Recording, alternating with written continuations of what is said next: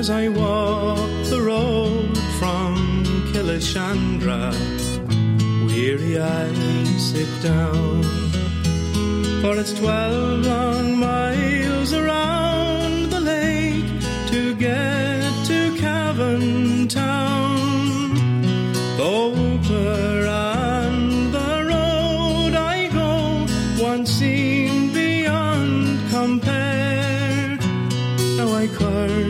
time it takes to reach my Cavan girl so fair. The autumn shades are on the leaves, the trees will soon be bare. Each red coat leaf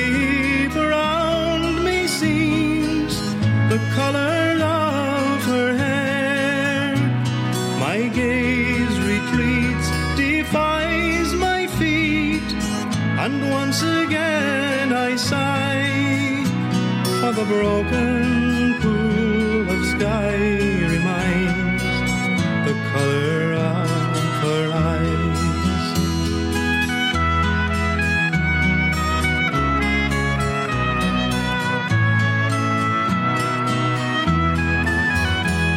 At the Cavan Cross each Sunday morning, it's there she can found. And she seems to have the eye of every boy in Cavan town. If my luck will hold, I'll have the golden summer of her smile. And to break the hearts of Cavan men, she'll talk to me a while. So next Sunday evening finds me homeward Killeshandra bound to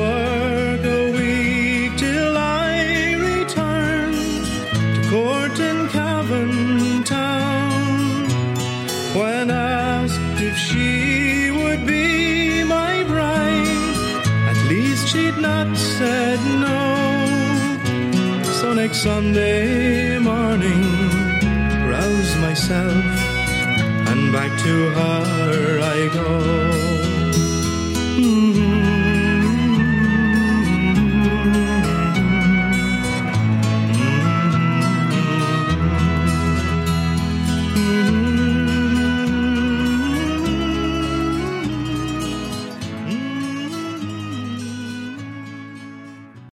Country roads, take me home to the place I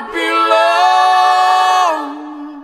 West Virginia, mountain mama, take me home. Country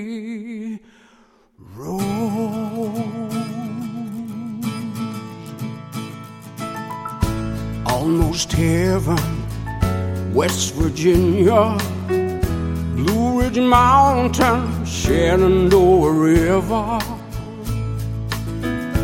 Life is old there, older than the trees, younger than the mountains, growing like a breeze. Country roads take me home to the place I belong. West Virginia, mountain mama, take me home. Country roads, all my memories gather round her. My nurse lady, stranger to blue water dark and dusty, painted on the sky. Misty taste of moonshine, teardrops in my country roads. Take me home to the place I belong. West Virginia, mountain mama, take me home country roads. Hear a voice in the morning hours, she calls me. Radio reminds me of my home far away. And driving down the road, I get a feeling that I should have been home yesterday. Yesterday, country road, take me home to the place I Virginia, Mountain Mama, take me home. Country roads, take me home to the place I belong, West Virginia, Mountain Mama, take me home, country roads.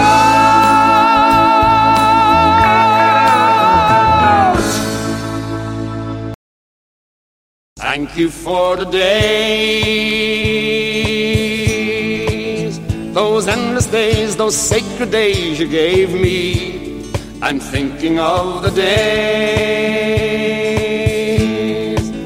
I won't forget a single day, believe me. I bless the light, I bless the light that lights on you, believe me. Now you're gone. You're with me every single day, believe me. Days I'll remember all my life. Days when you can't see wrong from right. You took my life, but then I knew that very soon you'd leave me. But it's alright, now I'm not frightened of this world, believe me. I wish today could be tomorrow. The night is dark, it just brings sorrow, then it rains. Days, those endless days, those sacred days you gave me. I'm thinking of the days. I don't regret a single day, believe me days I'll remember all my life. Days when you can't see wrong from right. You took my life, that very soon you'd leave me. But it's alright, now I'm not frightened of this world, believe me.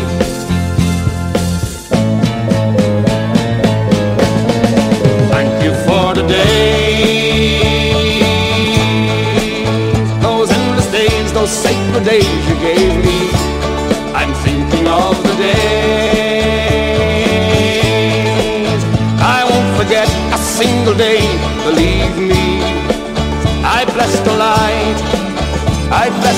light that lights on you, believe me. And though you're gone, you're with me every single day, believe me.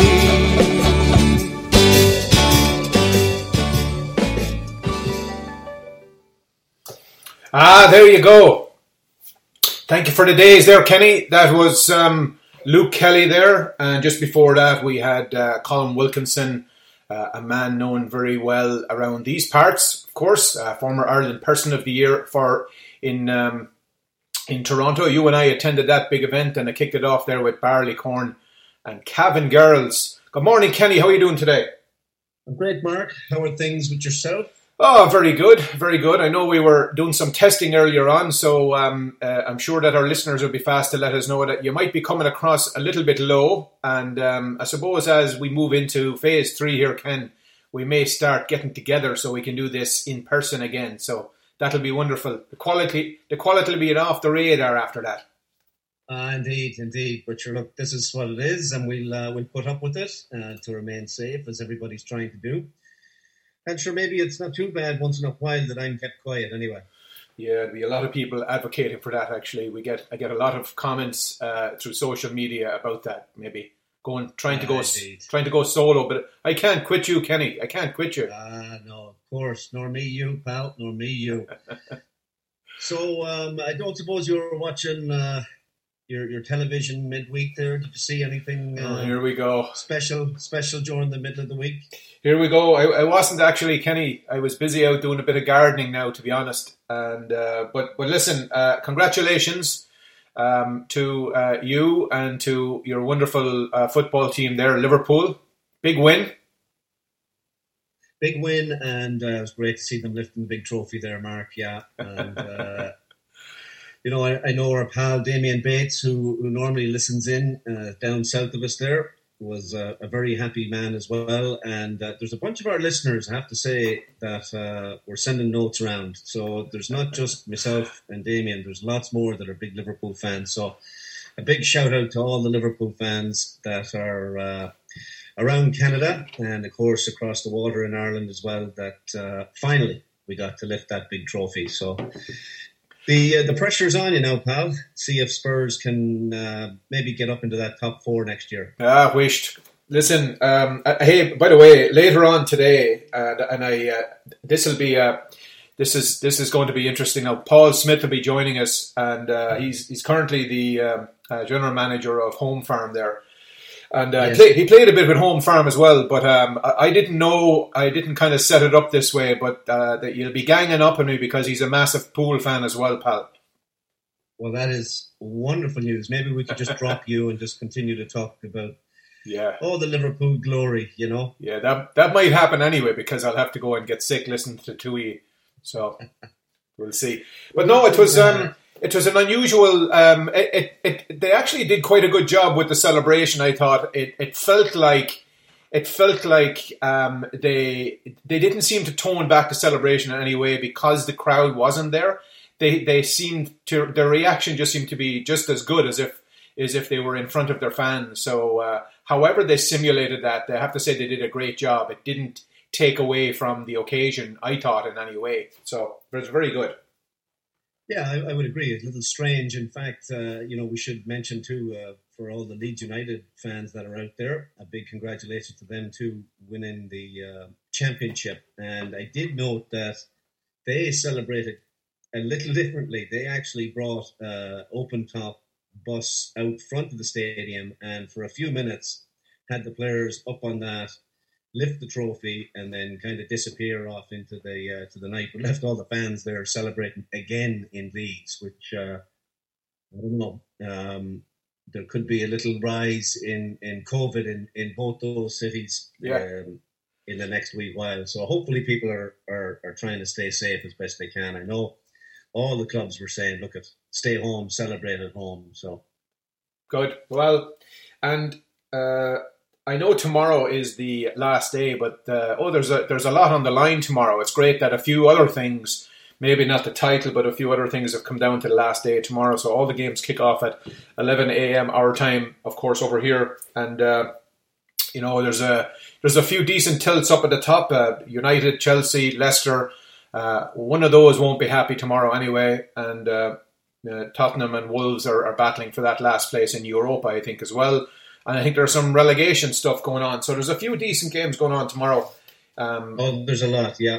Yeah, a lot on the line tomorrow, which will be uh, great. All the games are on at the exact same time, so there'll be uh, there could be a fair bit of uh, flicking channels around just to see what's what's happening and, and having the phone and computer at the at the ready.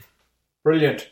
Good stuff. Listen, uh, just moving on from uh, uh, soccer there for a minute. Anyway, uh, we, we'll talk lots more of that with with uh, with Paul Smyth later on. But um, I suppose we should be giving a big shout out, uh, up down as they say. There was a huge news there last night. I don't know if you caught it, but um, Ciara Mageean has become the first Irish woman to break the two minute mark over 800 meters. Did you uh, did you catch that in Bern last night? I did not, no. But you're, you're, So, yeah, the, massive. you're the best man for this type of stuff. Go on. What Yeah, happened? there you go. I, you know, like uh, you know, people now uh, like uh, we just mentioned Damien off the top, but uh, been an athletics man, and I know you've mentioned it before in the program. um, you know, he'd be he'd be absolutely thrilled with that. But sure, we all would, would jump on this too as, as supporters of, of our Irish athletes. Mm. She's a 28 year old, and uh, she actually also broke the Northern Ireland uh, record. Um, who she finished first in a strong field, so she won the gold medal last night, Wow. which is pretty amazing. It's um, it was her first race since February, and she's just feeling like she's in in top shape. So imagine if that was a gold in Tokyo, which should have been Oh. on at this time. You know, I was just thinking that, and of course, that that was supposed to be going on right now, right? Yeah, it's incredible. That's correct. Good for her. That's fantastic. Yeah. Yeah, it's great news. We might have to see if we can get uh, get Ciara on the program and uh, and have a chat and congratulate her because the um, all the big athletes, Sonia O'Sullivan, they're all jumping on the bandwagon here and congratulating her over the uh, the social media. So great news altogether for uh, for Ciara and uh, our heartfelt congratulations go out to her. Yeah, absolutely. Congratulations is right. Wow. Um, I see that uh, there's a, a documentary that folks might be uh, interested coming up on RTE. So wherever you get your your your fix on, on an RTE channel, if you will, uh, there's a, a documentary called Sean, and it's all about Sean Boylan, Mark. Oh, Uh, wow. Meath legend, and it's going to kind of take uh, his life as a as a young lad and and go all the way through. He coached and managed Meath for 23 years through the uh, the 80s and 90s, and uh, quite the record there for uh, for Meath. Obviously, um, bringing them to. Uh, Oh, steering them to what? All Ireland uh, senior football champion Yeah. championships, three league crowns, eight Leinster honours. So Yeah. should be a good one. That's uh, going on on RT on the sixth of August. So maybe check out the player, uh, the RT player. I'm sure that'll be on there, and, and folks can uh, can have a look at that. That would be uh, a great story. Well, Ken, just before, good and interesting story. Just before I emigrated here, um, I worked for a year and a half uh, at an agricultural college in Meath called Warrenstown. And uh, I ran the sports programs there, the, the, the, the lads playing the hurling and the football uh, primarily. And uh, Sean Boylan was there quite often. Um, it was run by the um, uh, it was run by, by the priests actually the the entire uh, agriculture and horticultural college there. So he was there quite often. Uh, he was a very very religious man, and um, he he went, he went there to um, uh, to do a lot of his uh, to do a lot of his praying before the big games. Right. He would go and talk to the priests, and he would you know ask them to you know maybe say a kind prayer for him and. Uh, of course, they were an awful thorn in the dub side back in those days, and they had some some incredible tilts. But you, you also have to reflect on the quality of the team that he had uh, to operate with. We've had Bernard Flynn on here a couple of times. He'd know Sean very well, and and uh, one of the best forwards in the in the country at the time. But Colin O'Rourke, um, you had McEntee. He, it, was a very it was a loaded team, and then you had a full back line there that had. Um, um, I think it was Mick Lyons, uh, but, but an absolute, really, really talented team that they had. And you go back and you look at it, and they're all they, they were all household names in Meath. So I really look forward to that one. I didn't know that was coming. So good man, good bit of sleuthing there. There you go. That's uh, that's coming up as uh, as I mentioned. That's on the sixth of August. So keep an eye out for that at ten past ten Irish time, of course, and uh, you'll catch that. I, I'm pretty sure you'll be able to catch that on the player. So uh, Brilliant. Have a look out. We'll probably try and remind you of that again before uh, before August. Hard to believe we're almost into August. Oh, I know, I know. But, uh, so there you go. Um, couple of club uh, results, Mark. Oh. Um, Is Milan happy? uh, Mr. Ger Milan, our pal, will not be happy. Oh no. Kilmallock took down the Pearship uh, 216 to 117. Wow. That Yeah. He will not be uh, too pleased with that. It was uh, it was an interesting photograph there showing the uh, Kilmallock players at the uh, at half time, and the the Banish store giving the uh, the the halftime talk up in the stands. So of course they can't be using the dressing rooms, right? Oh, right, right. Yeah. Oh, that's some. Oh, that's yeah, that's where it is. Uh, over in Waterford, um, Ballygunner chasing a seventh title in a row. They uh, they were turning it on against uh, Tallow, two twenty two to nine points there. Um, so that was big. And uh, in Clare, uh, Clonlara, they were uh, 19 to 114 against Newmarket on Fergus. All right. Uh, over in Wexford, St. Martin's booked their spot in the uh, quarterfinals with a 23 to 15 uh, victory over Cloughbawn. Um, and what else do we have there? Uh, St. Finbarr's uh, down in Cork there, 113 to Ballincollig, uh, 10 points. And Nemo Rangers, 3 8 to Valley Rovers, 1 9. All so right. there's uh, some club stuff that was going on last night. All right. Well, the, around the country. Well, hopefully none of those games become overshadowed with some um, some COVID uh, outbreaks as a result of those games. So fingers crossed that uh, that's all been executed uh, to everybody's satisfaction. But it's great to see the games back on and just going back to. We got a photo there from Ger. He was uh, he was supping down a pint there in Doonbeg and uh, watching the games on uh, on the TV. So I guess TG Cahir and a few of the a few of the channels are carrying the games over there, which is fantastic. People can start watching uh, live uh, Gaelic games again, so it's wonderful. Yeah, there's uh, I think there's a choice there even on the telly and, and a bit of streaming, and I also see that um I think through the same group, the um, which will start up this week is the the FAI, the League of Ireland, will be back on starting on the 31st of July, and a lot of the clubs their their games will be streamed too because of course the limitation on fans going there. So um, it's good for the old streaming services and, and a bit of telly, even though it could be at some games only one camera, uh, just to, to again keep within the guidelines. But um, Huh. all of the uh, the League of Ireland on their shortened season will uh, will start up uh, this uh, this coming uh, Friday. Super, super. Well, we only really referred to one of the guests that we have on today, uh, Paul Smyth. He'll be joining us at, at 11.30, uh, 4.30 Irish time. And then um, uh, after, uh, Paul will be joined by Pat King, um, the uh, maestro accordion player. Uh, Pat has played all over the world at Irish dancing, uh, uh, Irish dance events. And looking forward to having him share a story or two about about his adventures and and indeed how he's been holding up here during during COVID. I'm on Facebook with him, so I um, I follow him a little bit.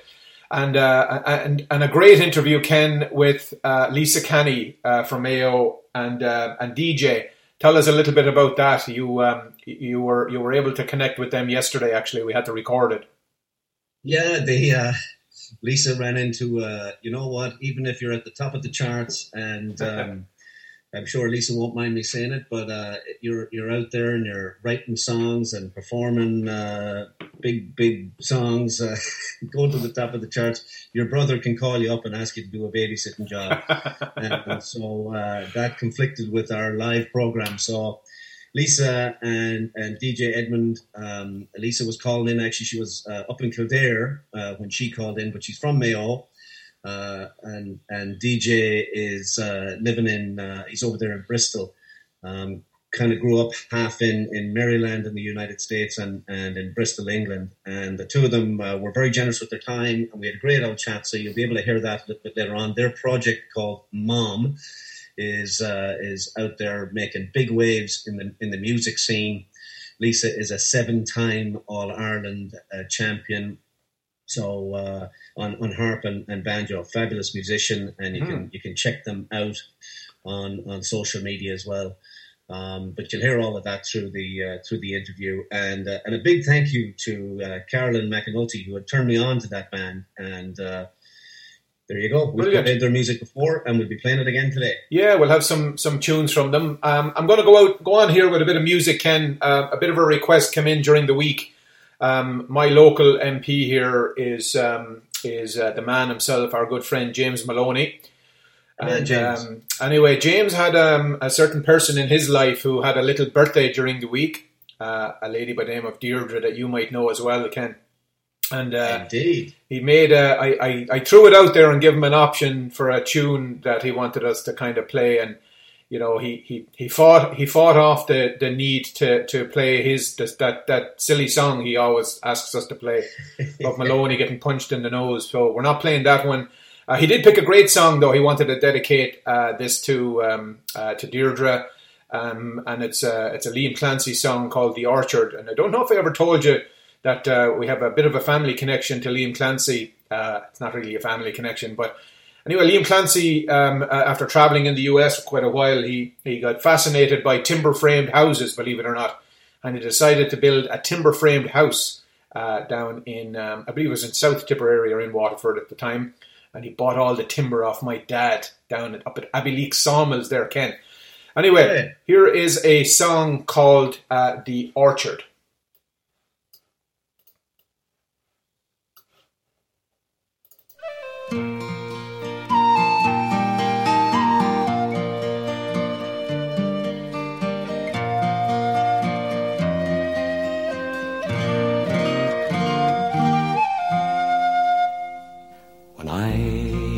Was nine, at harvest time, I crossed the orchard wall. The moon was bright and the apples ripe upon the ground did fall. We filled our sacks and we made our way back. More adventure still to find in an orchard. Neath the comrade in the sweet Dungarvan time. I crossed the orchard wall just thirteen. It was, I think, to be my first drink of cider and pudgy. I remember well, it tasted like hell, and I hoped the pain would end In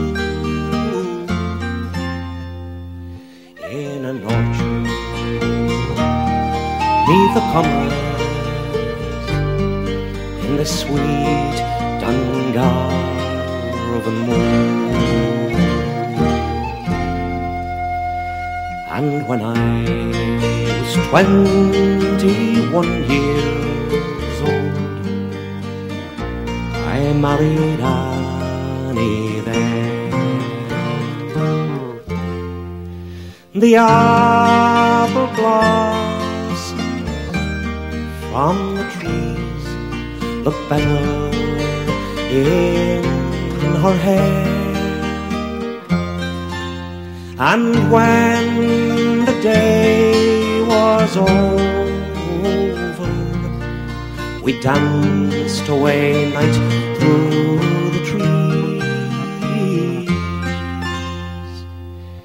in an orchard neath the comrades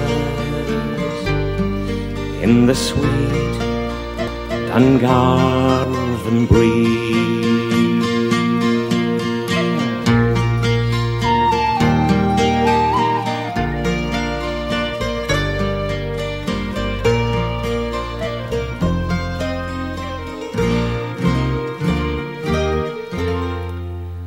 I'm eighty-one, four children grown, and my Annie's long since gone.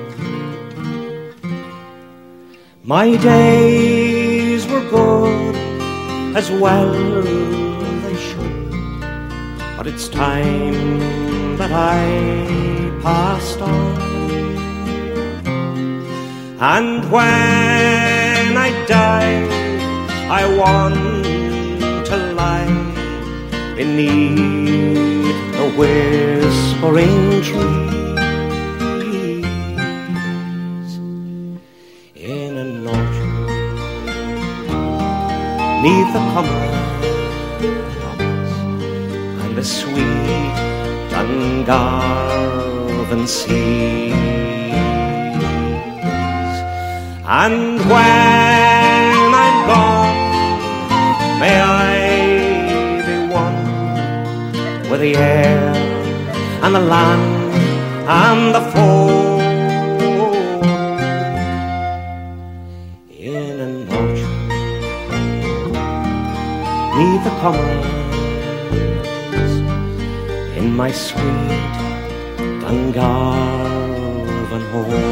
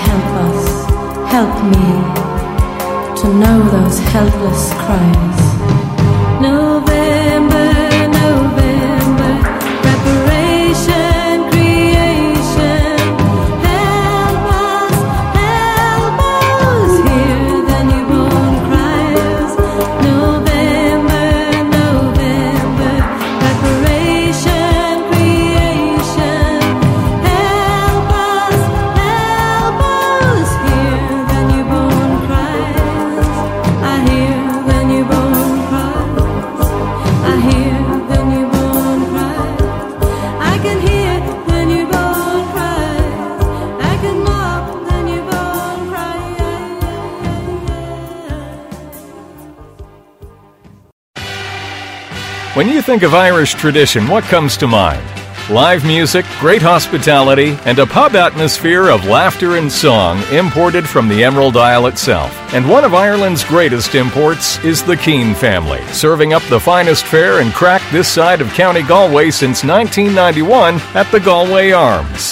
The family owned pub has been charming patrons since, well, last century, and as a result attracts some of the GTA's greatest Irish characters. Known far and wide for its chef designed menu and traditional Irish music, it's also Toronto's home of Gaelic games live from Ireland on the big screens. You can like them on Facebook, and you're sure to like them in person. Visit thegalwayarms.ca to view daily specials. The Galway Arms, your home away from home, and not too far from home at 838 the Queensway in Etobicoke. Call 416-251-0096. Make a date and make it for the Galway Arms.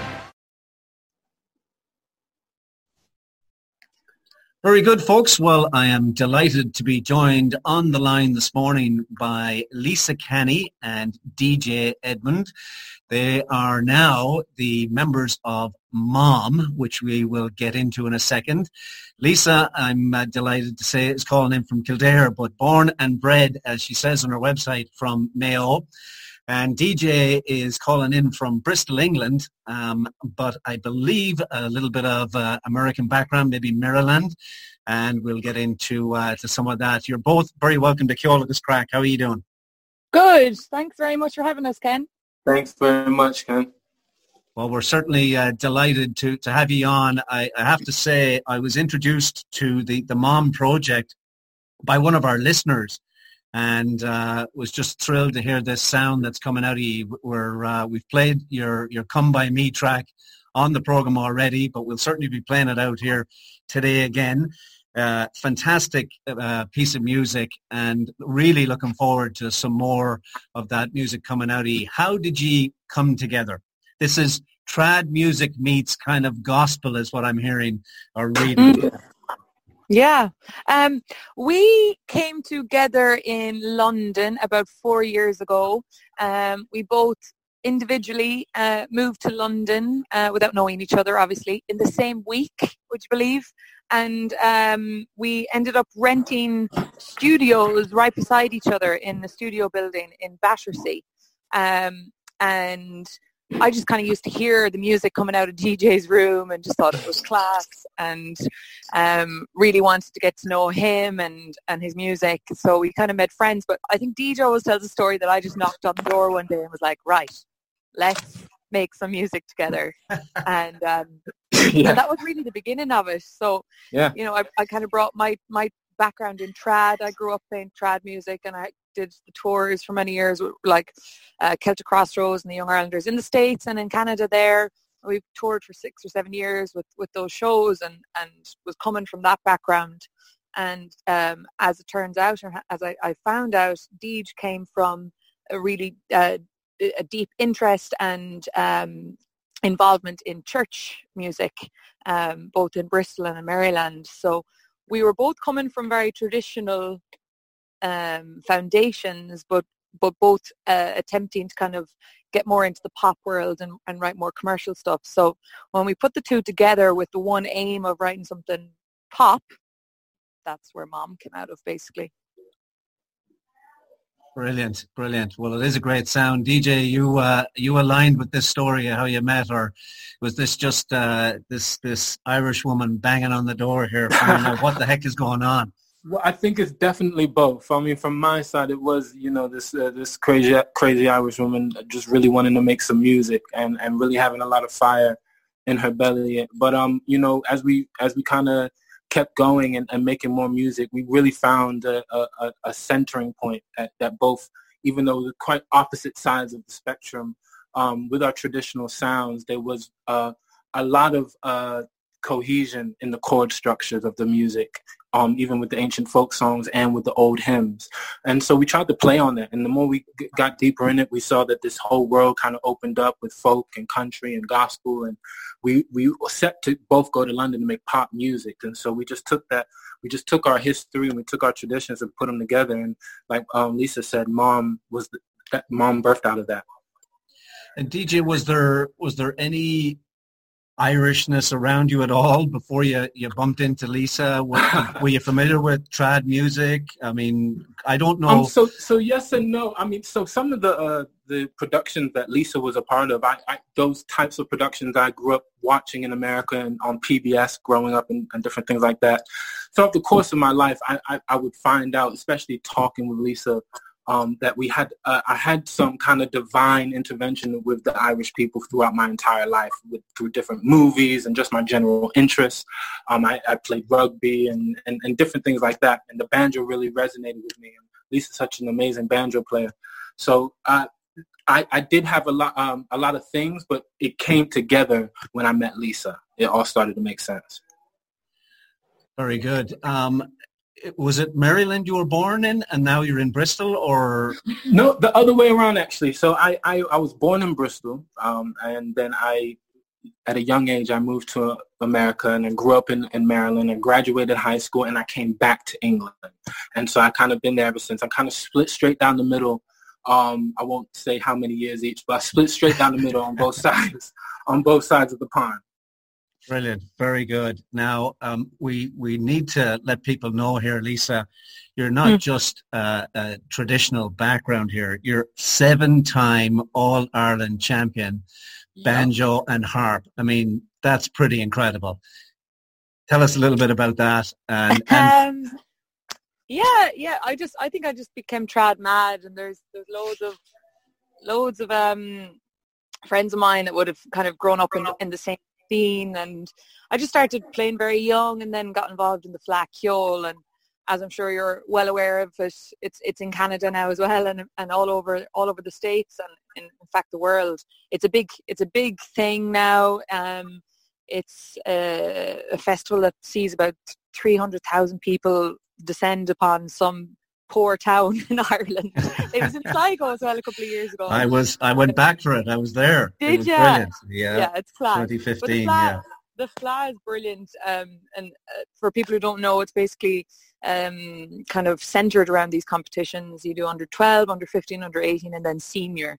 And you start in your county. If you get first or second in your county, you move up to your province. Same with the province, then you move up to the All Ireland. So to get to an All Ireland is a big deal, and then to to take home um, first place is is a great is a great achievement for for a musician. So I was lucky enough, and God damn it, I was I was I was determined enough anyway, obviously as, as a ten year old and eleven year old to try and bring home a medal or two. So um, I uh, I stuck with it, and um, yeah, over the years, over my competing years, I brought home seven seven firsts.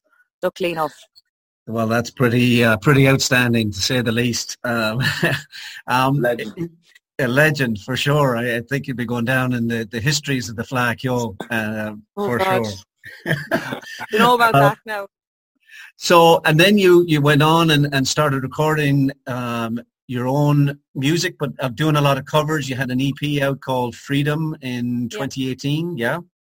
Yeah, yeah, yeah, absolutely. Um, I did the trad thing, as Deidre was saying, you know, all the, the big productions for years, and um, all the while I, I was I had done a master's in ethnomusicology, and I'd kind of explored tune composition and contemporary composition within Irish music, and it kind of opened my eyes to songwriting a little bit, and from there, I ended up in um, ASCAP's annual songwriters retreat. It's a random story, but that really kind of opened up my eyes to songwriting in a more commercial um, market. And that's when I started exploring that and I, I kind of hung up my Irish music touring boots for a while and focused on that. And that was the decision then to move to London. Um, and I've, yeah, kept, that up, as has DeJay. We, we both have our own solo projects going as well, which are um, slightly different to the MoM thing. Um, and I've been kind of working on that for the last few years. But COVID and being at home has really given us the opportunity to focus on MoM because all my tours have been cancelled. Um, all of the recording and, and gigging in, in London have all, have all been postponed. So um, it really gave us the time to go, okay, now now we can focus on MoM for a little while. And um, we're, we're delighted for that, if anything. Yes, for sure.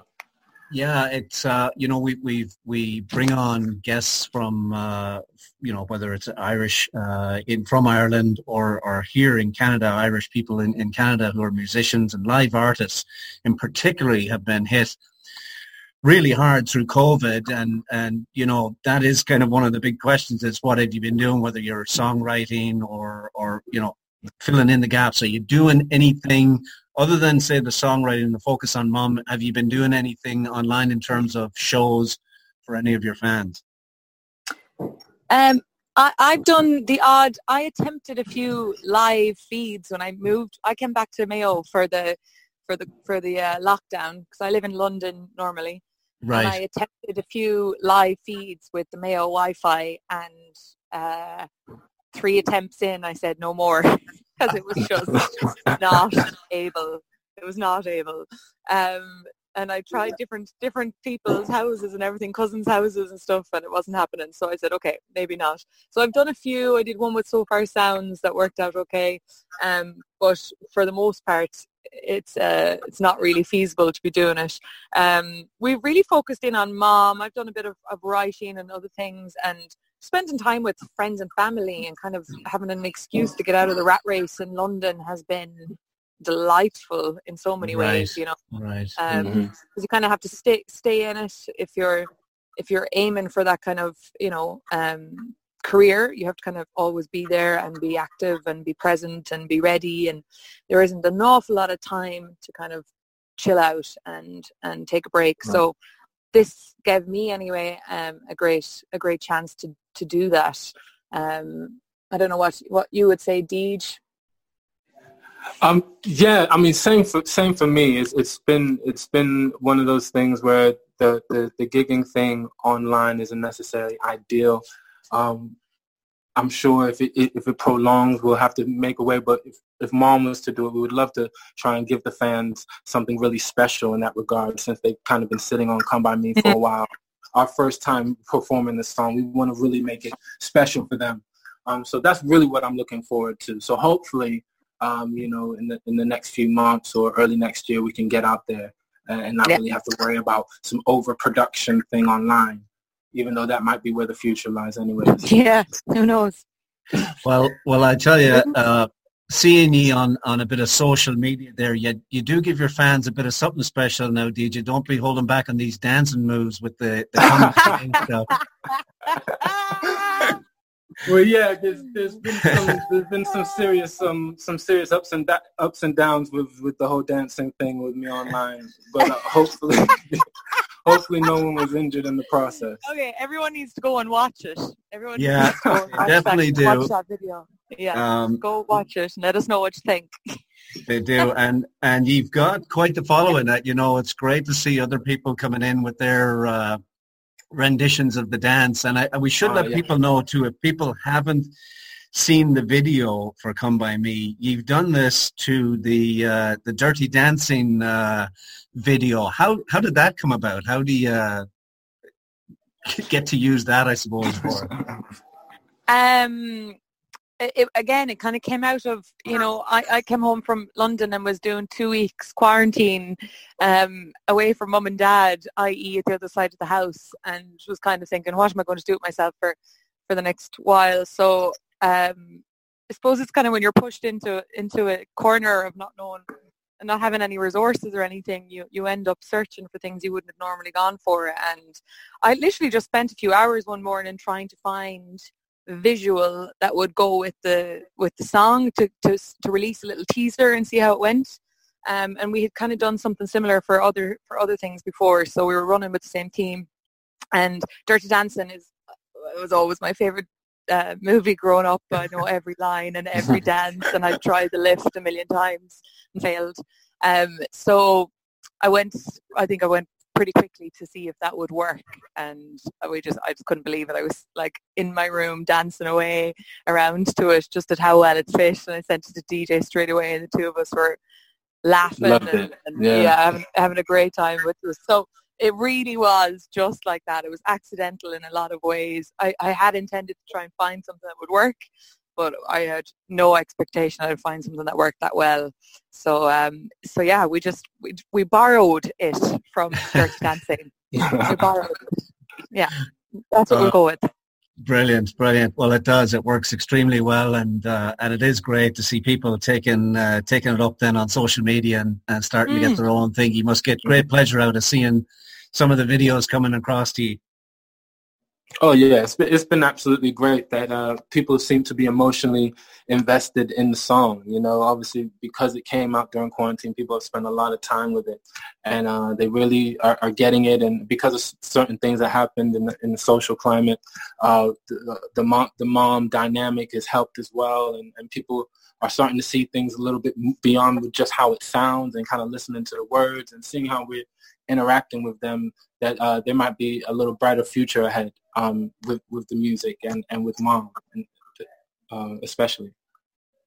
And and congratulations too. I, I believe I read that you've got the maybe even now surpassed it with the hundred thousand mark on Spotify. Yes. Right? No, we did yesterday. Yeah, it just just under six weeks old. So we are shocked and delighted at the response. Yeah, super grateful. The response has been absolutely amazing. Um, we, we have a small we have a small uh, little fan base there, but they're they're really pushing and, and really spreading the word. And um, thanks for like callers that have called into you guys and, and, and spreading Mhm. the word. We're really appreciative. Yeah, it's great. You know, when people start spreading it like that and it goes, you know, viral. I mean, look at your numbers are going to go through the roof after this interview as well. So you're you're going to be huge in Canada now. Woo! Looking forward to it. we'll, Well, we'll come well- over and gig then. We'll be Absolutely. over in, uh, And- Toronto. Yes, don't forget us now. You know, a lot of people, Oh, of course, go to America, but don't forget Canada. I know, I know you've both been here, and DeJay, beforehand, you were uh, you were telling us that you've got family out here uh, in in the um, Toronto area. Oh yes, definitely, definitely. I spent a lot of time uh, growing up. Uh, my my father is a preacher man, and uh, he he's he's quite well known on what they call the the curry goat circuit, uh, which is all the Jamaican di- diaspora around the uh, um, North America. Uh, so obviously Canada, we have a lot of uh, church family in Toronto and Mississauga and Brampton and everything. So I spent a lot of summers uh, coming up to Toronto, and I spent a lot of time at Caribana downtown and all of that. I love Toronto. Absolutely love Toronto. Yeah, and of course, unfortunately, with the COVID, the the Caribana this year uh, had to Right. be cancelled, of course. So uh, big disappointment. It's a huge attraction in our in our city here. So uh, Mm. great great color and great great festivities when uh, when it comes to town. But uh, we'll have to catch up on that again next year for sure. Next year, I'm sure. You've been as well to uh, to Canada with uh, the Young Irelanders and Celtic Crossroads. You spent a bit of time in Canada. I have, yeah. I spent plenty of time there. Um, every tour that we did of the States, we also went to Canada and I was there actually just in February last year as well for Folk Alliance with my own band. Um, so um, been over there quite a lot. Yeah, I love it. Absolutely love it. It's basically just like a bigger and snowier Ireland in a lot of ways, isn't it? It is, but Faster and colder.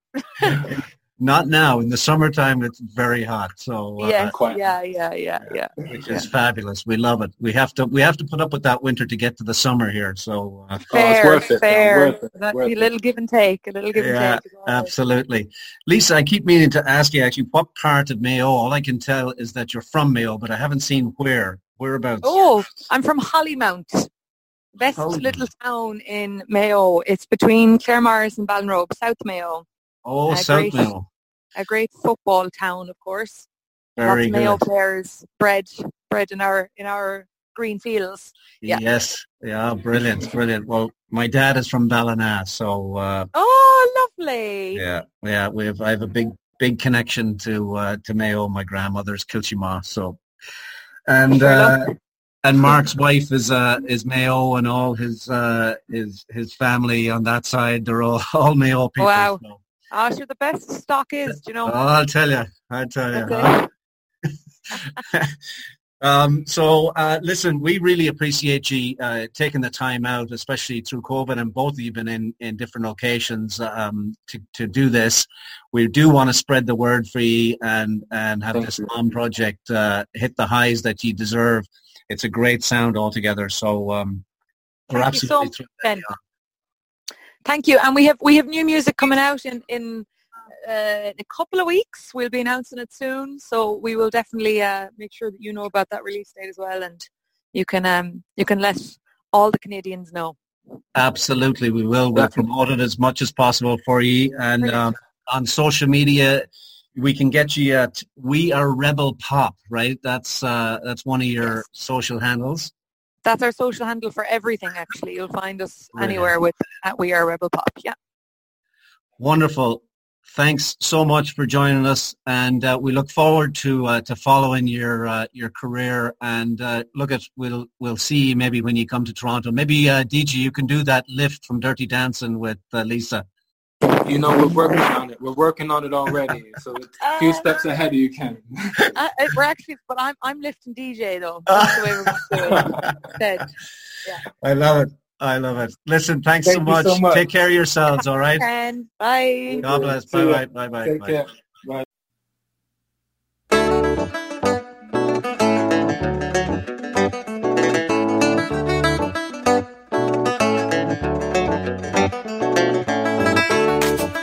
fell in love with the other side tonight. Someone over there caught my eye. In the field of wonders, our blood don't seem to mix.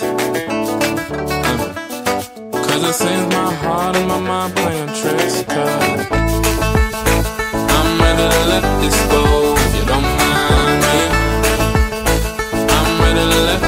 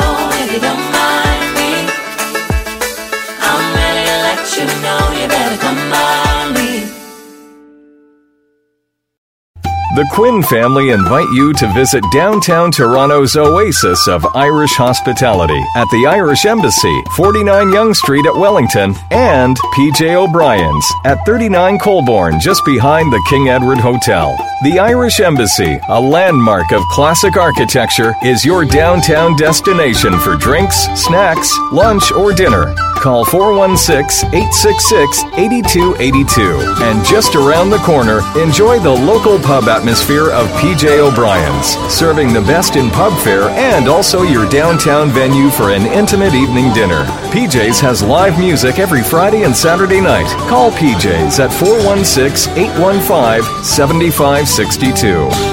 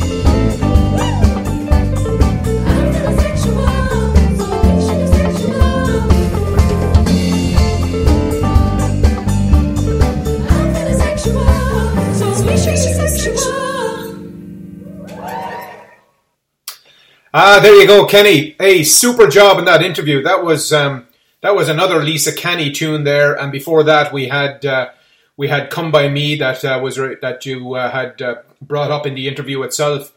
But uh, lovely couple of people. It'd be great to see them over this side of the pond here sometime soon. Well done. Oh, thanks, Marco. Yeah, it'd be wonderful to uh, to see them coming to to the city once once we're back to what it was, I suppose, before March.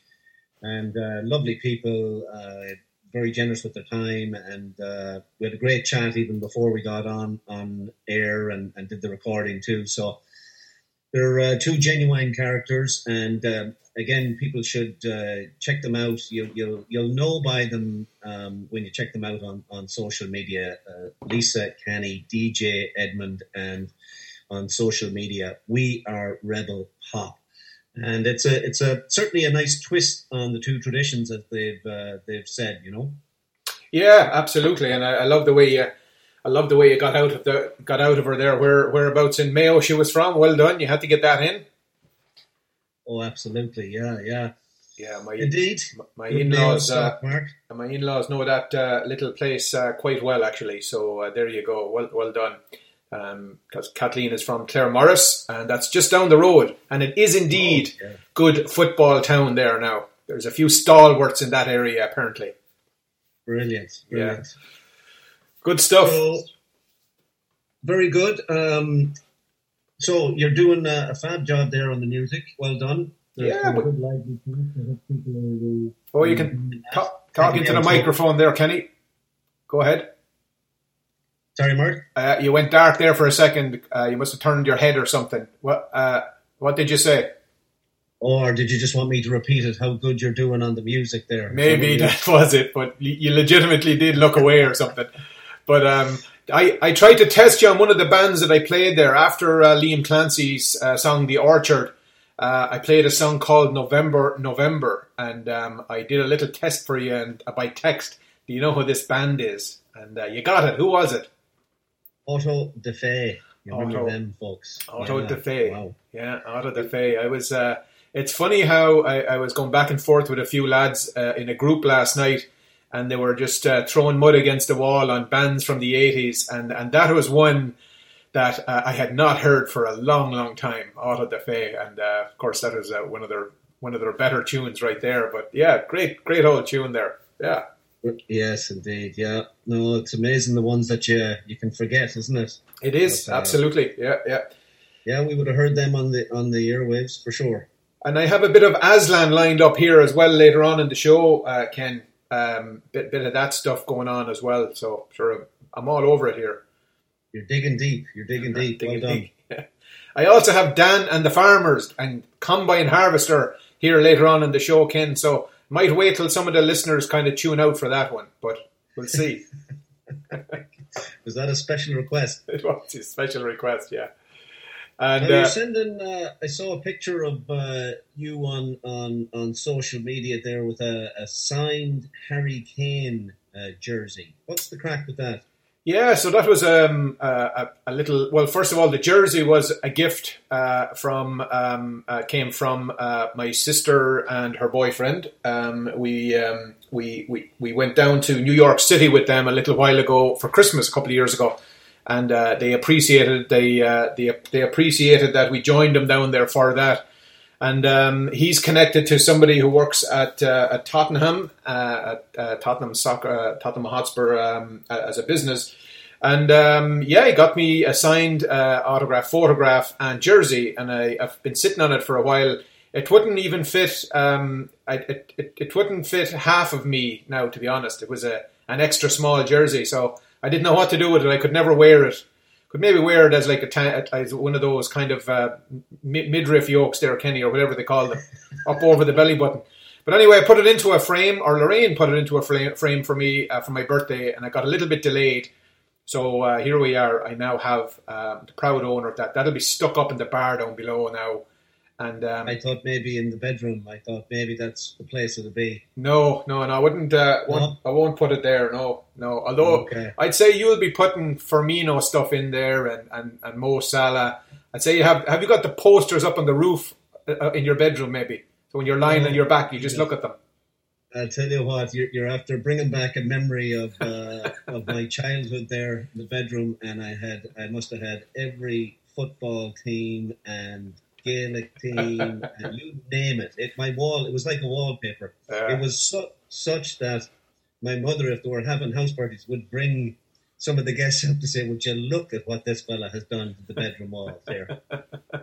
and the old thumbtacks, Mark. there, were, Yeah. there more holes in that wall. I tell you. Yeah, the thumbtacks. They didn't have the, the, the blue stuff, right? There was a great invention at the time, and uh, I I was the same. I think it was um, I believe I, I like I shoot magazine. I think is where we used to pull them all from, right? That's it. Oh yeah, wall to wall of, of Spurs players and stuff, and and then um, you're. There, there used to be this little thing that once a year you would get, and it had a little had a little table where you could put the name of the soccer team, and you could create you could create the, the league standings as uh, every right. every Saturday after all the games had been played. You could move move the Spurs go up two spots, and Man City go back three spots, and oh, it was a great little yoke altogether.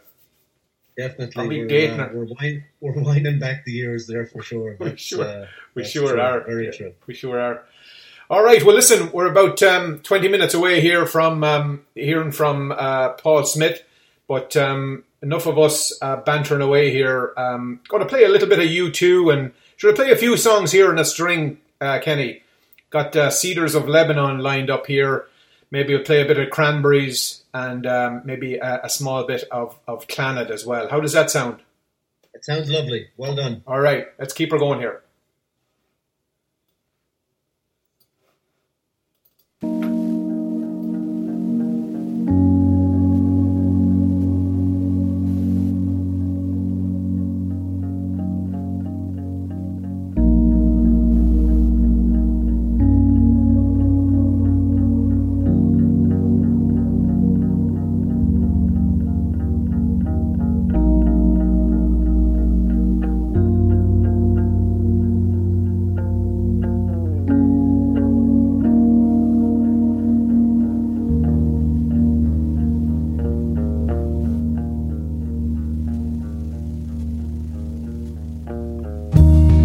Yesterday I spent asleep. Woke up in my clothes in a dirty heap. Spent the night trying to make a deadline. Squeezing complicated lives into a simple headline. I have your face in an old Polaroid. Tidying the children's clothes and toys. You're smiling back at me. I took the photo from the fridge. Can't remember what then we did. Haven't been with a woman, it feels like for years. Thought of you the whole time, your salty tears. This shitty world sometimes produces a rose. The scent of it lingers, but then it just goes. Return the call to home.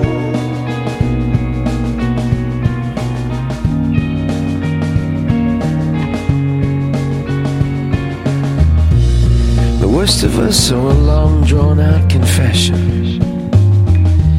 Best of us are geniuses of compression. You say you're not gonna leave the truth alone. I'm here cause I don't wanna go home. Child drinking dirty water from the riverbank. Soldier brings oranges he got out from a tank. I'm waiting on the waiter, it's taking a while to come. Watching the sun go down on Lebanon.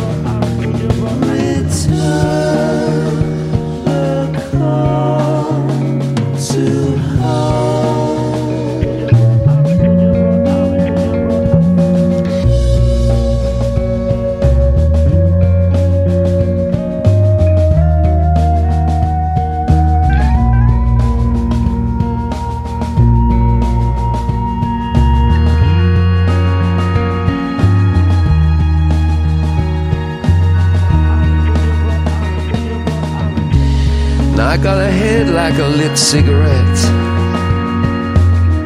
Unholy clouds reflect in a minaret. You're so high above me, higher than everyone. Where are you in the cedars, oh Lebanon?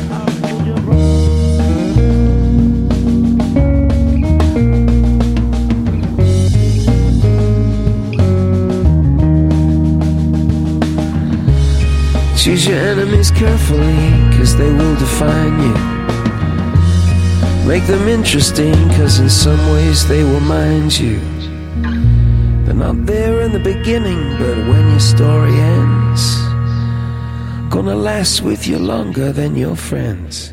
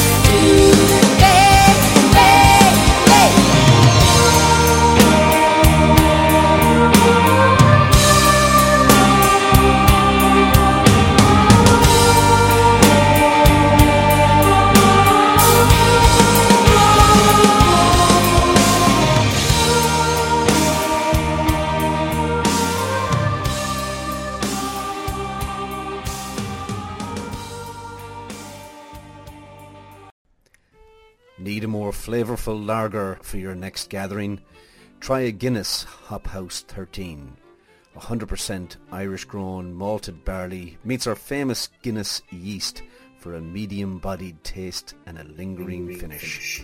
All the, way, from the legendary St. James Gate Brewery in Dublin. Find, it straight, from, the keg, at select, pubs, or in 500ml cans Canada wide.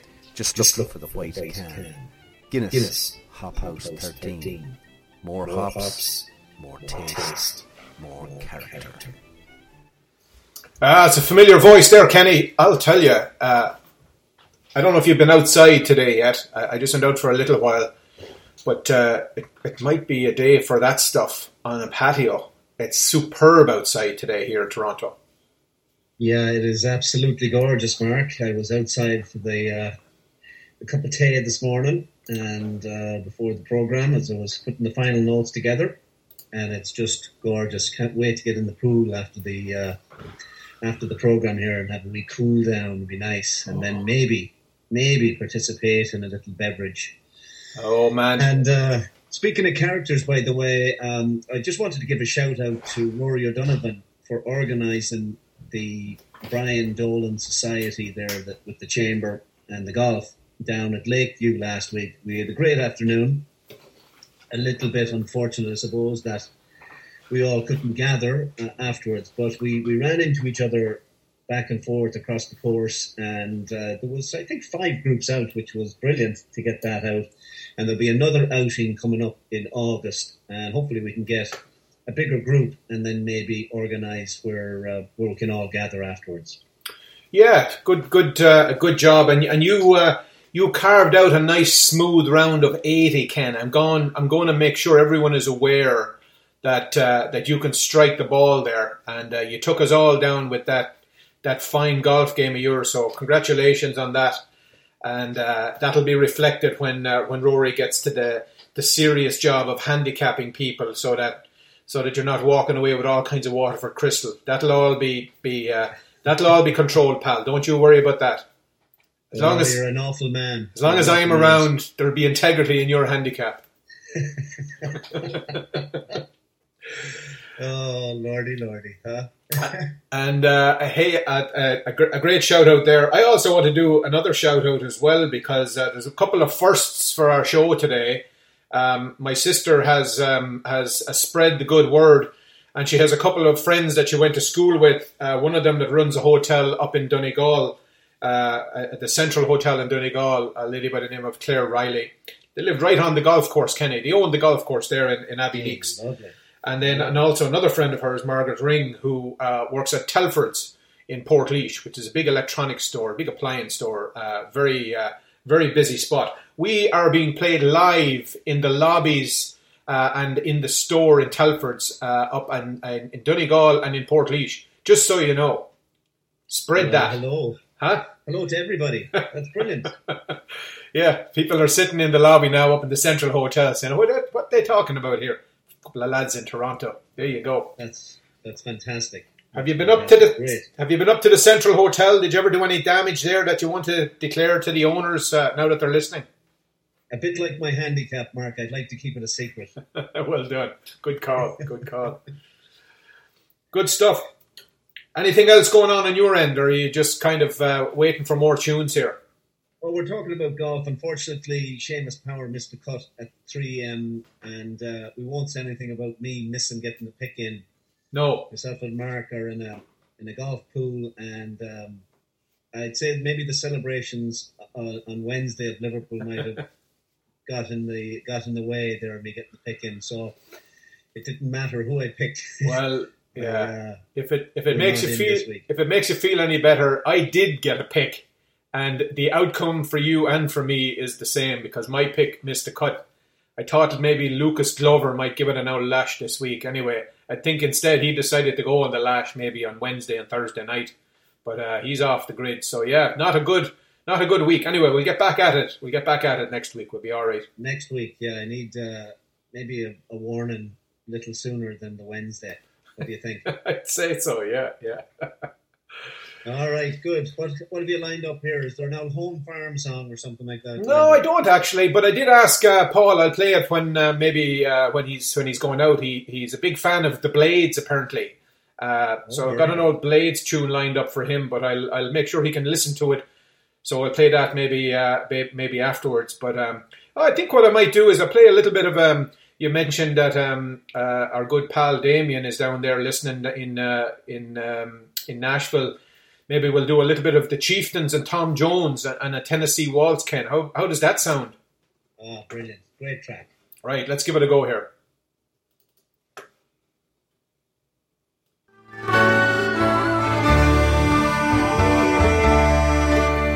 I was dancing with my darling to the Tennessee waltz when an old friend I happened to see introduced him to my darling, and while they were dancing, my friend stole my sweetheart from me. I remember the night Tennessee waltz. Now I know just how much I have lost. Yes, I lost my little darling the night they were playing the beautiful Tennessee waltz.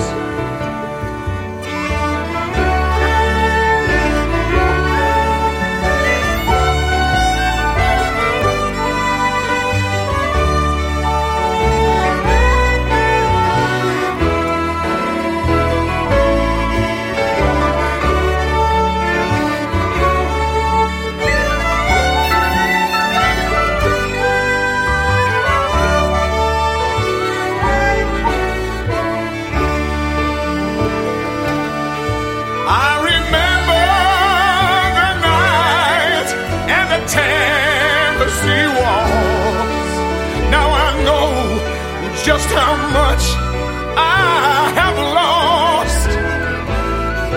Yes, I lost my little darling the night they were playing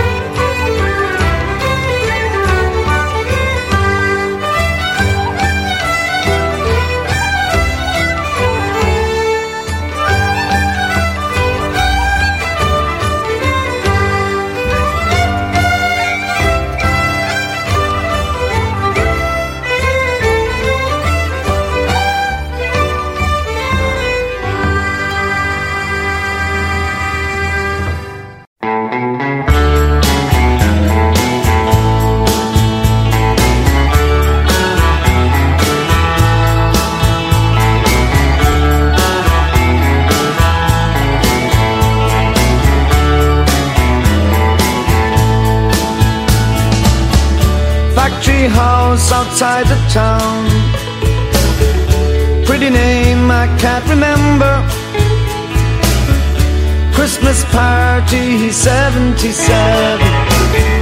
Heartbeat like an earthly tremor. Forever and ever.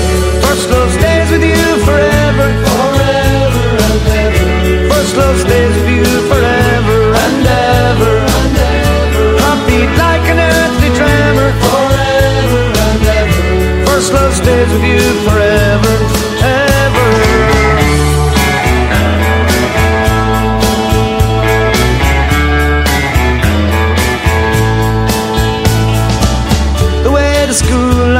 To meet you.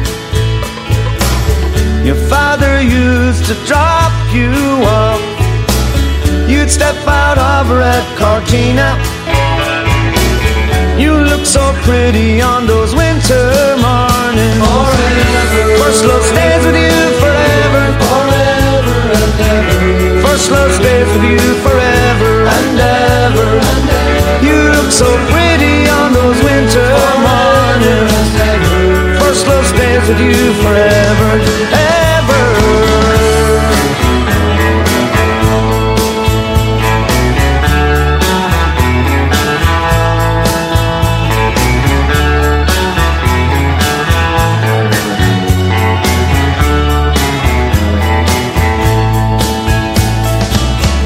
Close your eyes for just one moment. Disco at the start of summer.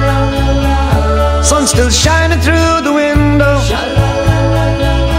And you were just about to blossom forever and ever. First love stays with you forever. Forever and ever. First love stays with you forever and ever.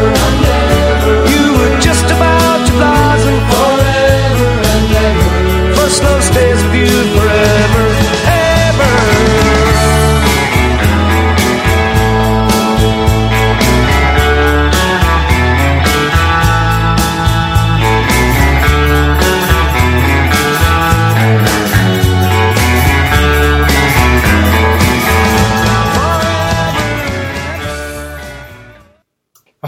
There you go.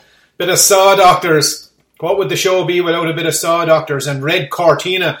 There's a man on the line now, I believe, that used to own a Red Cortina. I think he's that old anyway. Um, delighted to be joined on the line now by the man himself. We've been talking about him here for a little while. He's the general manager of Home Farm Soccer Club, uh, development representative as well with the FAI, and uh, played a little bit of League of Ireland soccer himself. Has played golf with Severiano Ballesteros. I don't know where it all ends here, Paul, but first thing I want to do, Mr. Smyth, is get out of the way. What did you do on Wednesday? Did you celebrate your backside off here watching the uh, Liverpool win the cup? I know you're a big Liverpool fan. Why don't we just get that out of the way first? No, absolutely, Mark. And Mark, it's great to talk to you.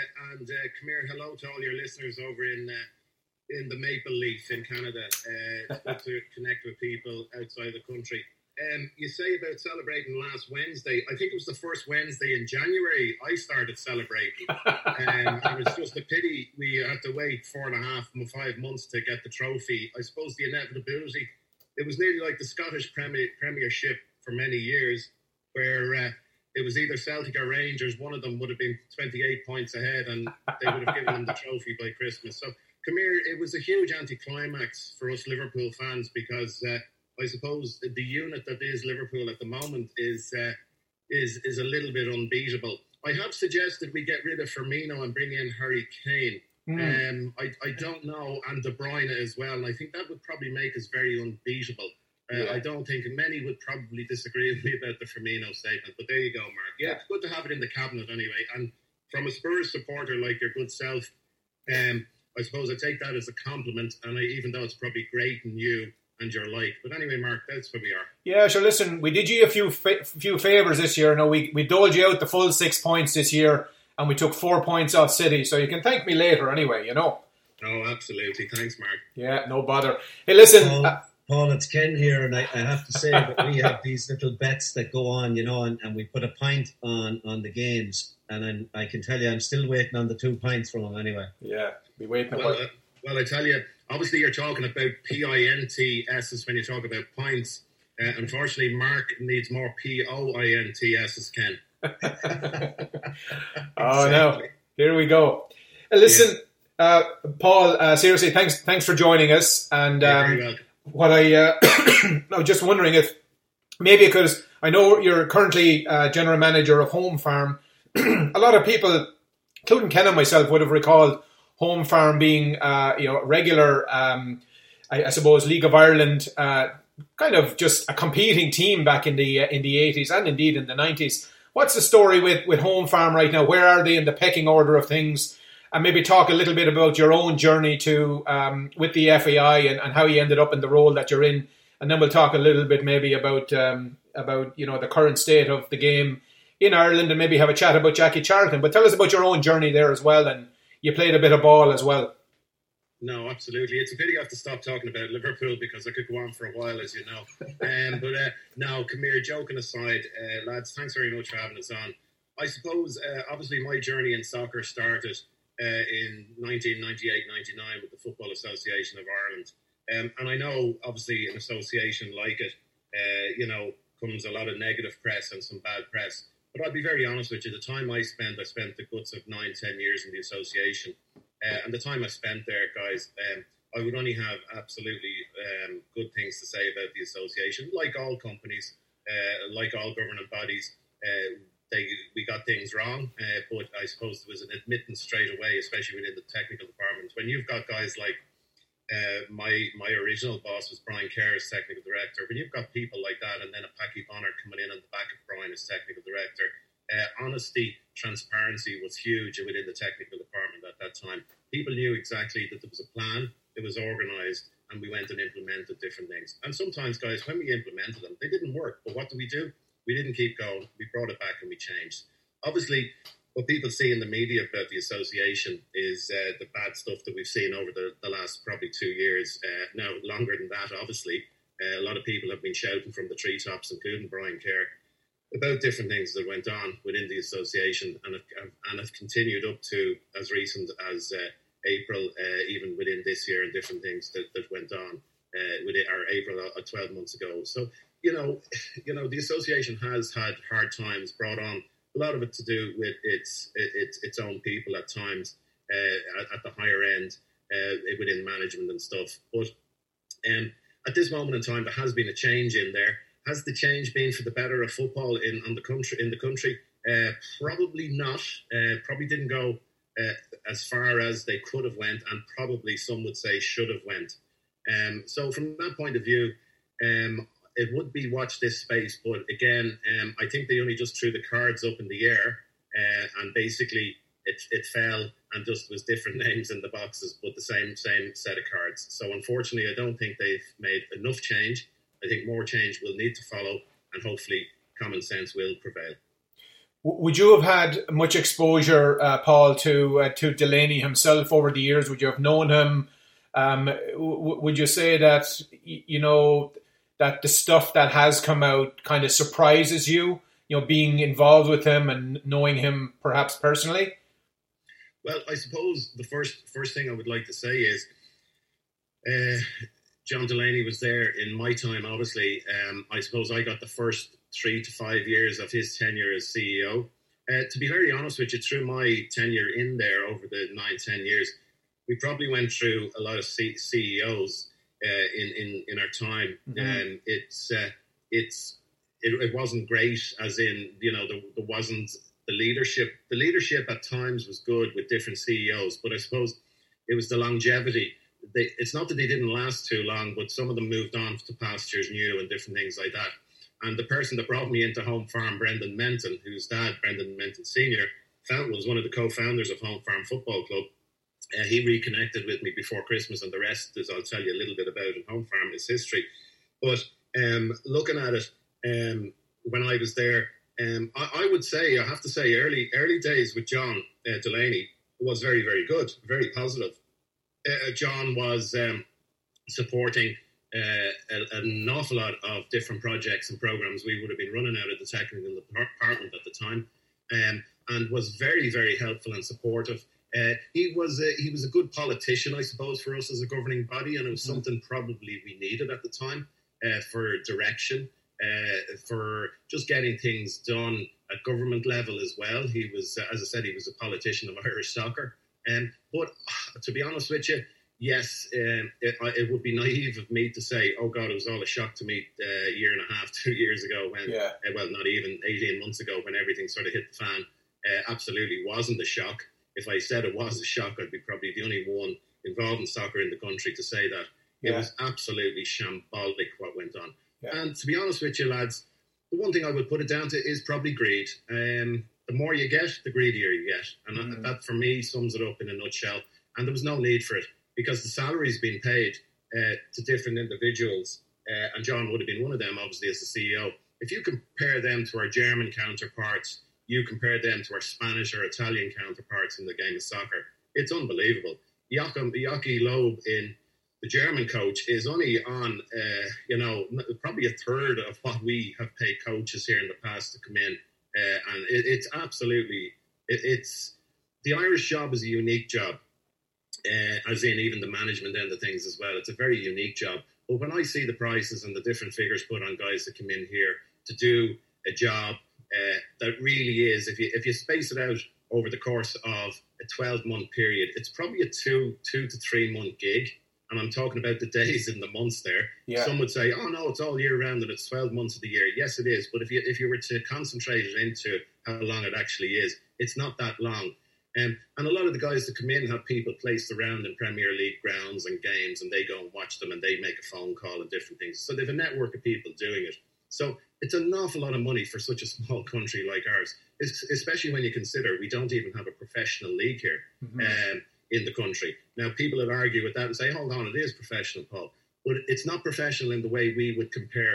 Uh, if we compare like with like and population with population, we'd, we'd consider Denmark to be someone on a population basis like ourselves. We wouldn't have a professional league the way their professional league is run.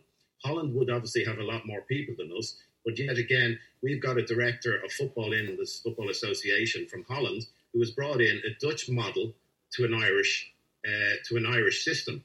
So the Dutch model is not the answer for underage teams and different things like that when it goes League of Ireland at under 13, 15 and 17 because the Dutch the Dutch solution it's a Dutch solution to an Irish problem if that makes sense. Yeah. And we do not have profe- as a professional league as the Danish and the Dutch. Uh, but having said that, you, the, your original question, sorry for going off piece there. Uh, your original question was John Delaney.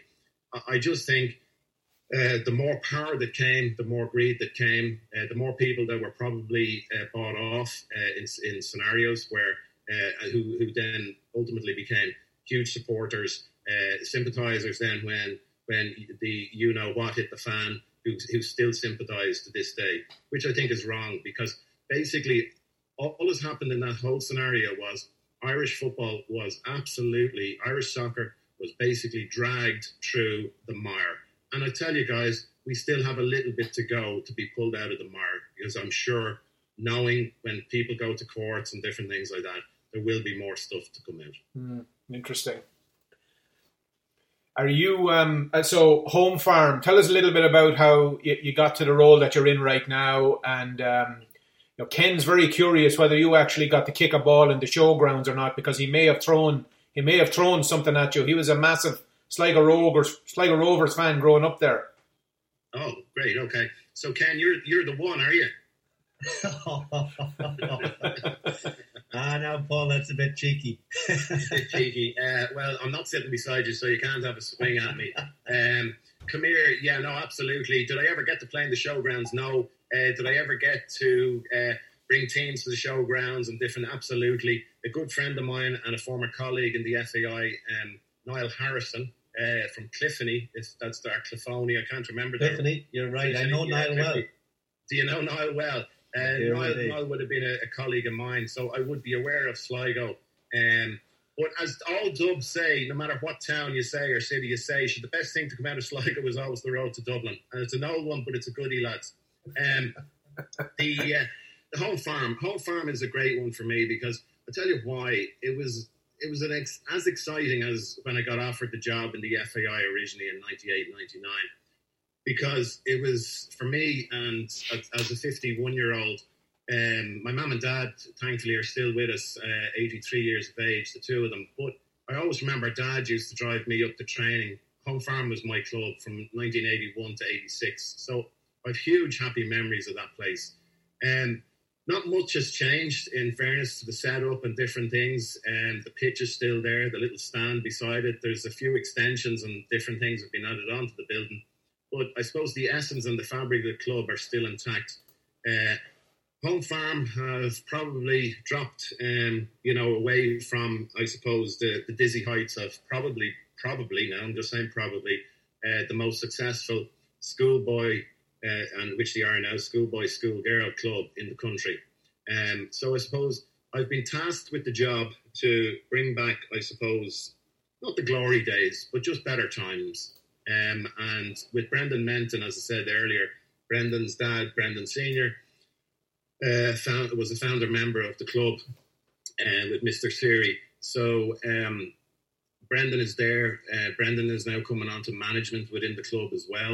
Um, it, it was a mutual friend with Brian Kerr. Brian uh, and myself would still stay in contact uh, a lot, and so would Brendan Menton with Brian.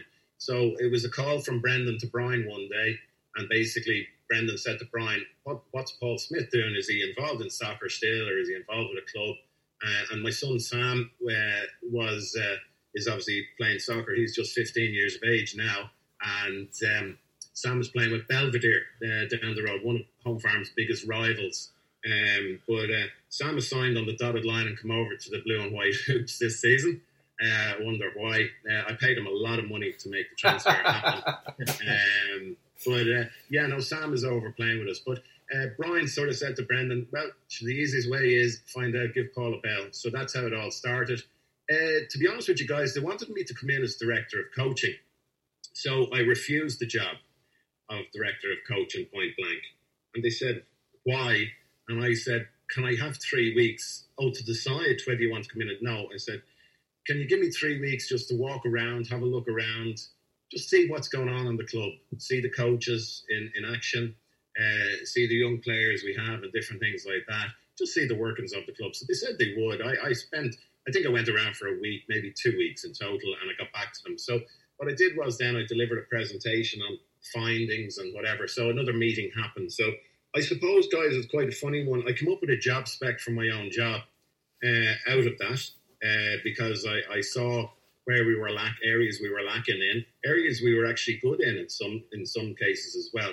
But uh, you know, it, it's not about a root and branch change. I suppose it's it's trying to affect change in a way where people will come along on the journey, as I call it. I call it journey and project at different times, depending on who I'm talking to. Uh, and it is a journey of sorts. But I have to say, uh, obviously, pre-COVID, I was in for about five, six weeks, um, and then uh, during COVID, gave me a lot of time. Had four months lockdown here, just like everyone else probably around the world, um, and it gave me time to, outside of my own work, uh, focus on home farm a little bit more. So within that time, I've created a curriculum and a syllabus uh, from our academy all the way through up to our under 18 uh, schoolboy uh, teams and schoolgirl teams. So from that point of view, it, lockdown for me was a huge positive with Home Farm. Um, and I suppose lockdown for many people, I, I akin it to, uh, it was the same storm for everyone. We were all in different boats. And the boat I was in, I suppose, for Home Farm was a very positive one because I could get this work done outside of my own work because my own work had stopped at that uh, for that particular length of time, and it's only really starting to get back in the next few weeks for me as well. So it has given me that time to to focus, uh, to to rewind at times to see where we're going, and we're back playing football now. We're back training for the last five six weeks, um, and even in that time, I've added in. I think after yesterday, seventeen new coaches, so seventeen new faces into the club. Uh, I think we've added about four, five, maybe six teams, boys and girls, new teams into the club, and I think we're we're running off the mid twenties now of schoolboy, schoolgirl clubs within the club. Uh, sorry, it'd be up to thirty actually, including the girls. So it's a big entity, it's a big challenge, uh, but I suppose the challenge is made easier uh, from the buy-in of the personnel that are already in situ and the new people in. And I brought in people to head up the new academy. We closed the old academy down and we started again. I got great feedback there today. I think the old academy we we sort of closed it down uh, when we only probably had 12 or 14 kids. I'm hearing now we haven't even advertised yet, lads, and we're up to the guts of 40 kids or 40 plus kids already, and we're only starting on August the 8th and a bit more time to go. So come here, there's good vibes, there's good energy in the club, there's positivity. It's always nice to tell a nice story. And it was one of the it was one of the coaches up there grabbed me during the week and just well didn't grab me. Sorry, I can't say that because then social distancing would have been breached. So he didn't grab me. He had a word with me. He did grab me, by the way, uh, by the arm. Um, but he, he just sort of said, Paul, it's very positive what's happening in our club. Thank you very much. And I just thought it was a lovely, it was Lovely. just something lovely to hear when you're really trying hard to make a difference. When someone just sort of says thank you. Yeah, great. his Yeah. last line was, "Keep spreading the magic dust you spread. You, you've spread it so far because I think Home Farm is going to be great again." Ah, so great. it was a lovely thing to hear. But again, people are recognizing that on the ground as well. Great validation, yeah.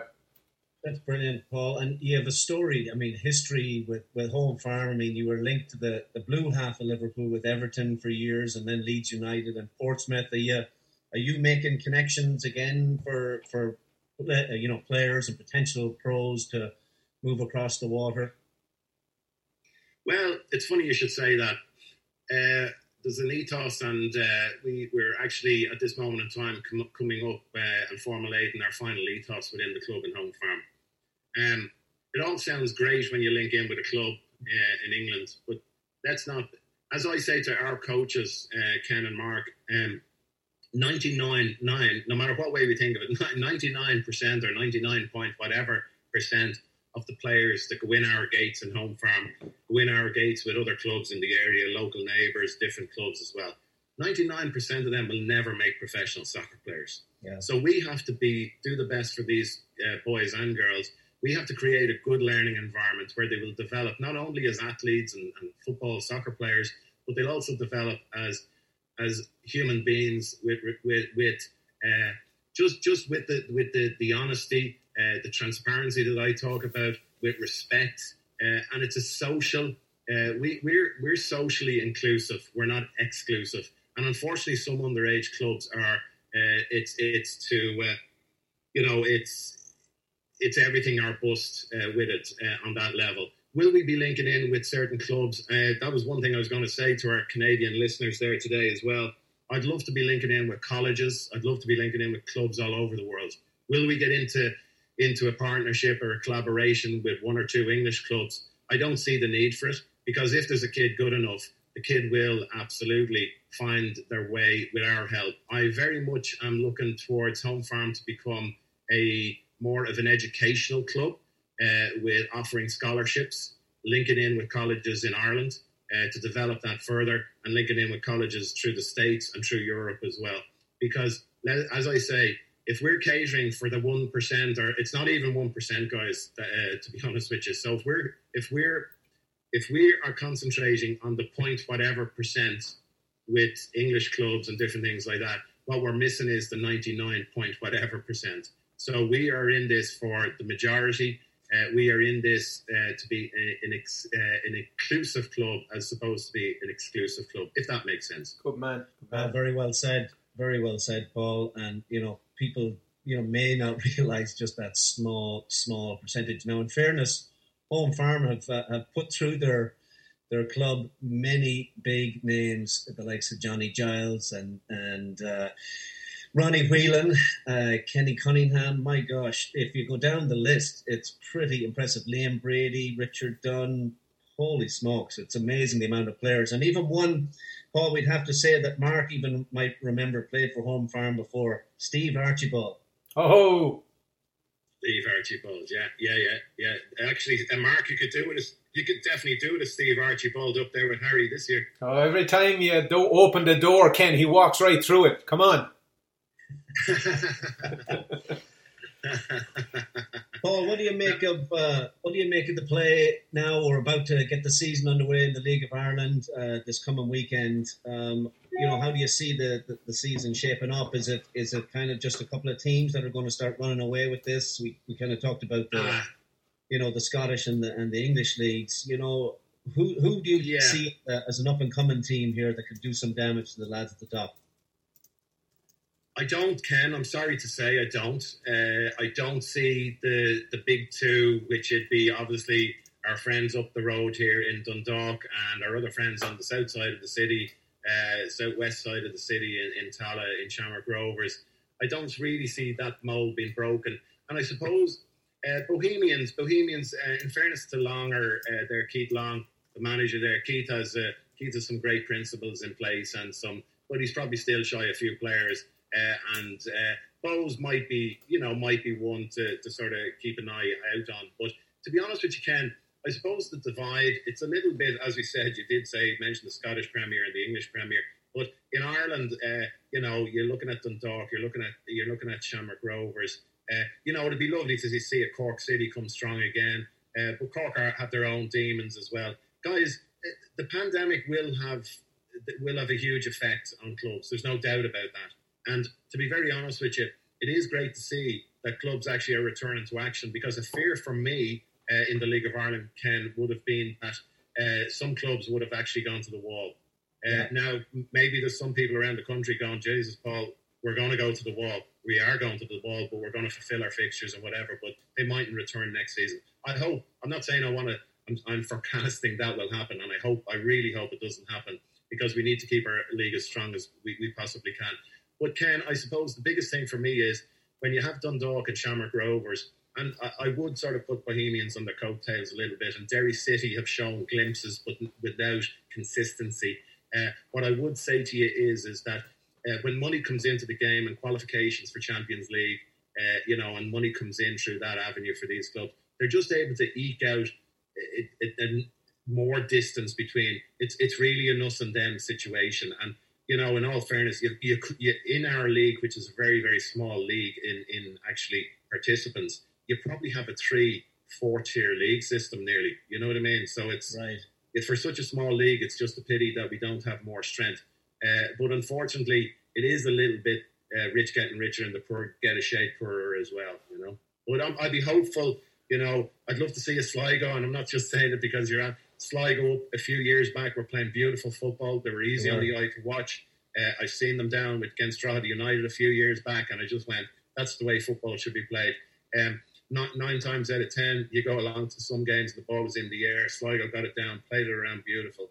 But like everything, it costs money to get those type of coaches in that, that, that coach that way. It takes money to get those type of players to go out and implement a really good coach's plan on the pitch as well. So I do feel sorry for clubs like that. I mentioned Drogheda United probably eight or ten years ago, guys. They were playing football.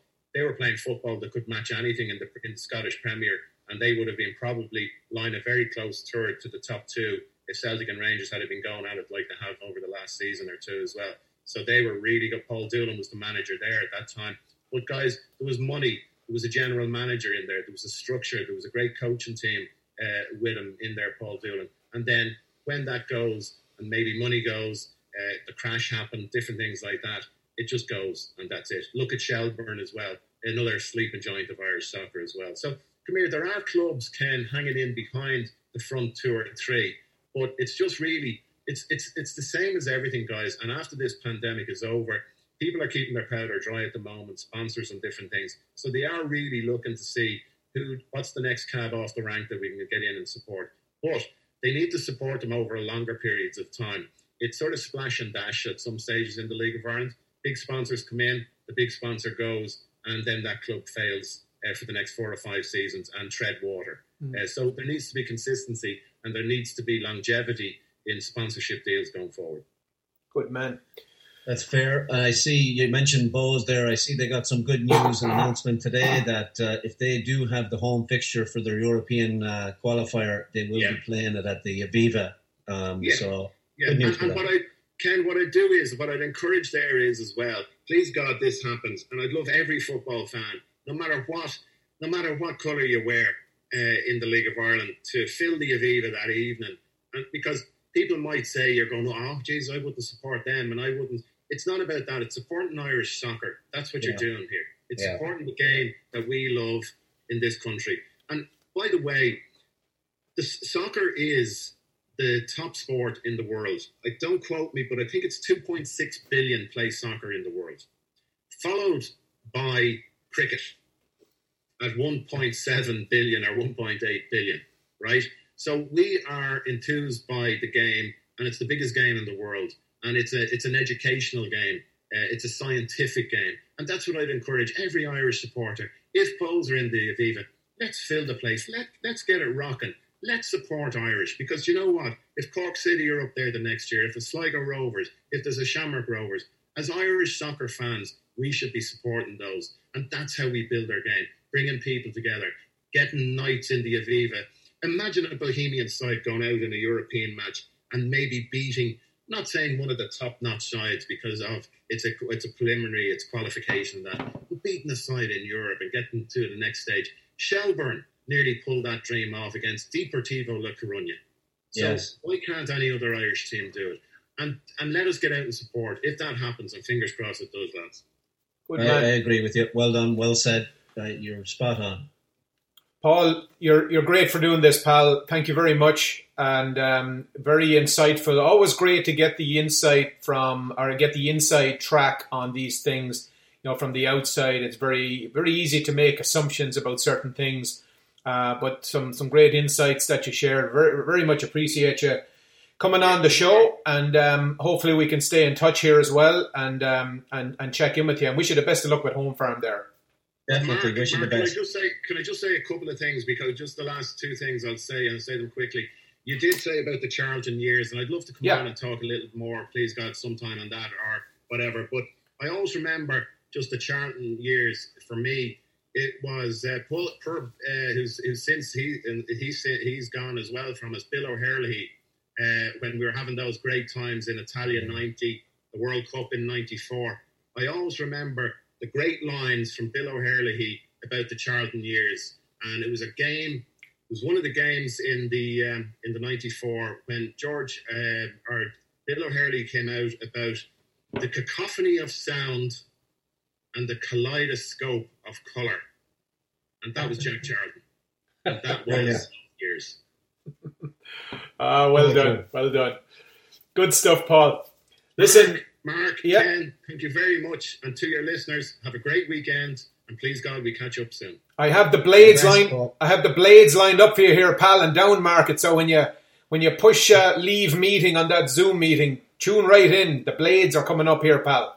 Well done. Come here, keep it coming. Have a great weekend, guys. See you, Paul. All the best, Paul. Thanks a million. Bye bye, Mark.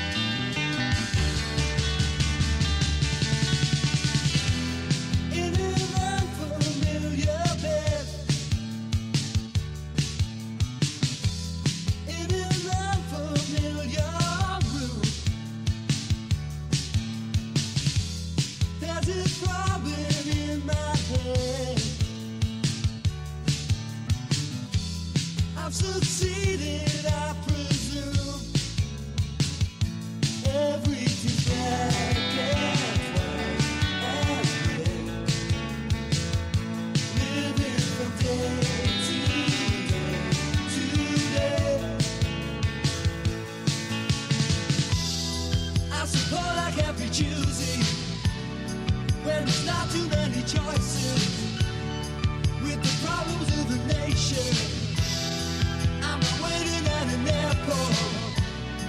I'm a winning at a station. I'm standing at a bus stop.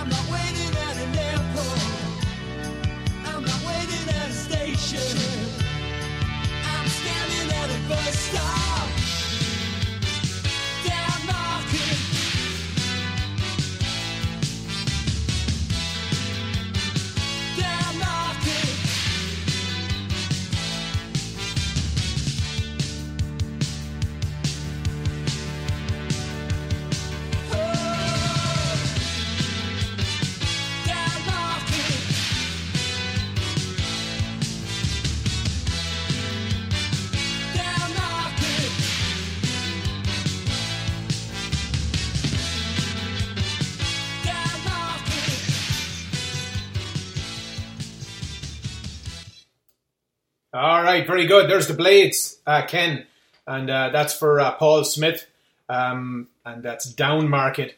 I'll tell you, uh, he could talk for Ireland, but he's an interesting chap. That was a great interview, so that's uh, fantastic. He certainly could. You took the words out of my mouth there. Um, definitely, but uh, but brilliant to have him on there. You could uh, you could do another hour with him for sure. So listen, we're switching gears here a little bit. Uh, we're switching from uh, soccer over to uh, Irish dancing and an accordion maestro on the line here. The man himself from the wee county, County Louth, Pat King joins us here, a legend in the town. How are you, Pat? Good morning. How are you doing, Ken? How are you doing, Mark? Ah, very good, very good. Great, great to hear your voice. Great show, to, great show today. Good man. Yeah. Come here. How are you holding up here with this whole pandemic? Are you, yes, you're surviving, obviously. What the little flu? oh yeah, no, surviving all right, Joe. But it was like, oh my god, going stir crazy for a while. I'm back working. Uh, going out to Peterborough every day, you know, and back in and out. Yeah, just driving in and out. But at least it gets you out of the house. Because Ah. I, I don't know. I think it was depressing at the time. You know, it was like it was nice to get a break from some things, but Yeah. you know, there's no travel and and uh, just little things. I was supposed to play for the World Championship this year in Dublin, and I kind of I was looking forward to that because I hadn't put in my name since the start of voting on it. You know. Yeah, yeah. So myself and my uh, main uh, piano player Brian Grant, great great musician here from Burlington, we put in for the war. We got accepted. We were all looking forward to it, and then you know, but then of course COVID hits. You know. Ha- Pat, how many worlds have you played at uh, at this stage now? You're because you've been you're well travelled at this stage, aren't you? Yeah, no, the Worlds I played probably about twenty of them. You know, Oh, wow. way back. Actually, the first time I ever played for an Irish dancer was at the World Championships in '73. And where was that? in in the Mansion House in Dublin. What happened was uh, one of the one of the commission members asked me a month beforehand, and I was like 18, 19, whatever at the time. And he asked me a month before, and he said, "Would you like to play for the World Championship?" I said, "Sure." I'd never played for a dancer before, and I said, "What do I need to do?" He said, "Well, you have to le- learn off 32 set dances, and you have to learn all of this and all." So I did it, all vim and vigor, you know, and I did it, and then just fell in love with the whole thing, and I've been involved with it ever since. I met my wife through it. Yeah. That's uh, I don't know if you know Rose Fearon She's like a world-renowned Irish dance teacher from Toronto here, the Butler Fearon O'Connor School. She's got so many world champions and all that. She's well thought of in the in the dancing community around the world. So, and I, I met all my friends through it. I met my wife, as I said. So, Well, my wife, my wife Lorraine is a graduate of the Rose Fearon School. Just so you know, Pat. So um, who's your wife? Lorraine? Who? Lorraine Morley. Oh my God! No, there you go. They were one of the old crew, and they were great. They were great days. All those girls, all the Morley girls, and the mother and father, lovely people and all. So it's just Oh, yeah. Sure, they they were the ones that advocated for getting you on the show. Just so you know, you can thank them for putting you on the Is spot right? here. I'm, I'm, I'm surprised they're talking to me after I put that crack about Mayo on Facebook a few weeks ago. The good thing is they've got a great sense of humor, especially with that kind of stuff. Especially with that kind of stuff. Kathleen uh, need a good sense of humour. She's living with John, you know. So Are you? Um, are- do you do you find that with um, with the pandemic now and not having any events really to go to, Pat, that you you kind of you somewhat forget about the uh, uh, about the instrument at all, or do you just have? Actually, Is it an addiction? we- I don't know if you saw it on Facebook in the beginning. What we were doing, myself and Brian Grant, we were doing some songs, you know, Taylor loves the wild grace and all that kind of stuff. Yeah. During the pandemic, and uh, we played a few tunes, but not much. But uh, yeah, and then I, I actually picked it up this morning and put it on me for the first time, probably in about a month and a half. Hmm. And uh, it's just I completely forgot about it because you know, like life happens and you're doing your work and whatever like that. Like as I said, I'm driving in and out of Peterborough every day, so that's you're tired when you get home. You know. Yeah, yeah. And uh, I just didn't bother with it. So now I kind of got a little because I picked it up this morning. Now I want to do some more with it now. So Yeah. Now, Pat, when when did you move? When did you move to uh, to Canada? What's your story, or how did you land in this place? uh, I came out here playing for a troupe of Irish dancers in 1973 Hmm. and uh, on a tour. And uh, the tour didn't happen when we got here. It was uh, it was kind of like screwed up, you know. But anyway, we had a good time here, and all my relatives on my mother's side are all in Canada. My mother lived in, in Montreal as a baby. Yeah. and this kind of stuff. So they're all in Canada. So I just love the place and got a bit of wanderlust. So I moved out here in '74, September '74. Wow. Okay. So 46 years here this year. Good man yourself. But I was supposed, I actually I was supposed to play a feis in uh, Phoenix a few weeks ago, Right. And yeah, so anyway, a good friend of ours, and she was running the fest. She ended up having to cancel it because of the spike in the in the virus down there because nobody's taking it serious south of the border. Yeah, yeah. And uh, and then I thought, nah, you know what, I can't do this. So I called her and I told her I wasn't happy with it. But anyway, I sent in a I sent in a note to the border patrol in June to see uh, would I be able to travel. Yeah. And about two days ago, they told me yes, but the fest was like on the 11th of July. So anyway, Yeah. at that time I decided, nah, I'm not going. So. a little late with the notice. It was, yeah. It was slightly. It says you'll have a reply within five days, but they didn't mention which five days they were. You know. So, Come, come here, Pat. The um, the accordion. Uh, I, I'm interested in in your opinion. I mean, you know, m- music is, in, uh, you know, music is obviously in general incredible. Is is the accordion a uh, a bit of a forgotten instrument with the younger people uh, that are coming up in in the music ranks? Or like, are, are you are, are you uh, are you still seeing that that uh, that a younger a younger musician will pick up an accordion and try to learn it, or are they moving towards maybe more of the more, I suppose, popular instruments? Because is it is it associated a little with a little bit as a, an older kind of form of music, or do you think it's still very popular? no, it's not because you're known as a geek if you play it. You know. So that's and it was always like that. You know, it's like. I don't really tell people I play accordion. I say I play music, you know, and if they ask me and they really push for it, I'll tell them it's accordion, but, uh, you know, whatever. and then you get, you, you get these looks from people, and then I said what instrument do you play? And they say, none. I said, well, then, okay, leave that alone then, you know. But uh, but in Ireland now, with the trad music, because remember, trad people are very, uh, ooh, you know, like the, the piano accordion is known as heavy artillery with them.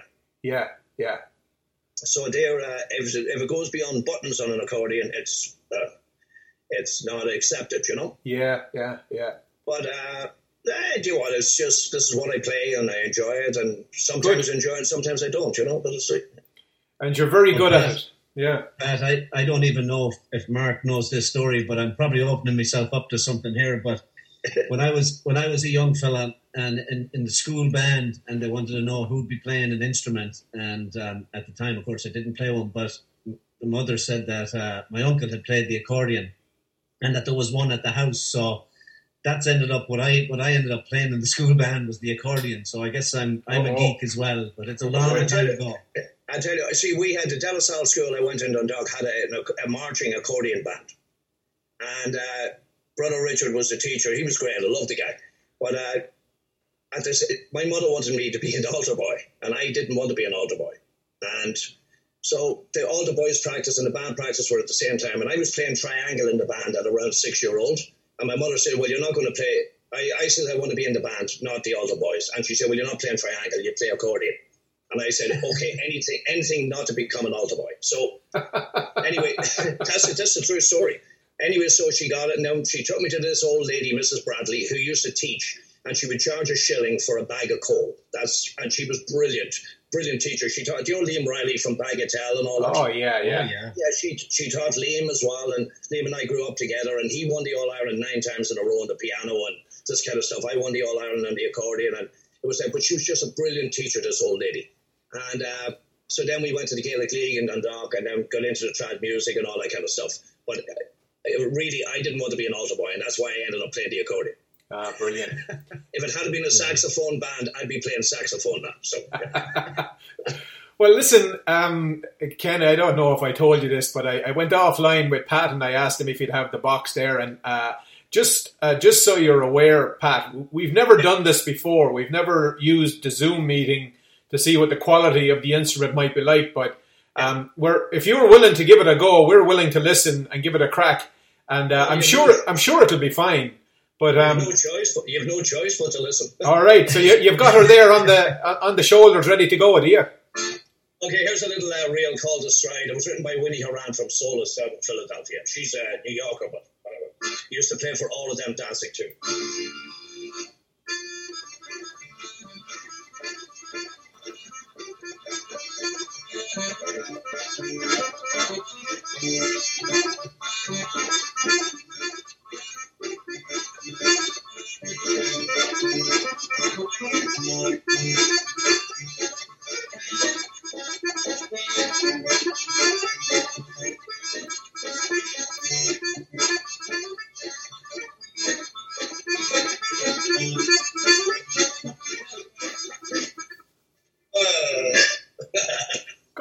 Brilliant. Brilliant. Yeah, but any, like if it, that mistake that I made at the end, you can just say that that oh, it was because of Zoom, you know. Ah, good That's brilliant, Pat. And I, I, I have to give a shout out. I, we had heard from one of our listeners when, when they saw the notice going out that you were on. Curry Mortimer, uh, she said she danced to your music, and now her young daughter is dancing to, to your music there at the, at one of the last fashions down there in Ottawa. So you've been Oh, around okay. a while, Pat. Oh, I have. I do want to play for them all, you know. So it's been actually a great journey. I enjoyed it. I just loved it. I just loved playing for the kids, and the whole camaraderie around the dancing was fantastic over the years. It was just, it was just a great. It was more of a, actually a, a hobby than a job, you know. Yeah. Yeah. Good man. Well, you wouldn't want to do it for a job for the money in it. Well, I suppose you've got to to go to some interesting places as well, um, Pat. What, what have been some of the kind of more unusual places, maybe where you've gone to a feis? Well, I uh, well, I, I play. I'm the kind of the local musician in Mexico. Where? Yeah, I, uh, I only played three festivals this year. By, by this time, normally I would have be 20 festivals in or something. And it was Phoenix in January, then uh, Mexico City in February, and Ambery O'Donnell's Feis in uh, Markham or in Scarborough in March. And then the virus hit. But Mexico City, I, as I said, I'm like the local musician in Mexico. I was the first one ever to play down there. There's hundreds of dancers down there, and they love their Irish dancing, you know? Wow. And how how does that come about, Pat, with, with Mexico? What's the connection? Just some Irish immigrants there? And, no, and no. kind Actually, the first one to do it, Alicia Mosley was the original teacher. Actually, one of them, uh, Miriam, she danced for Alicia. She now lives in Toronto. She moved up. She always wanted to live in Canada. I don't know why. But anyway, I'm jokingly, I'm talking about snow, you know, and heat, whatever.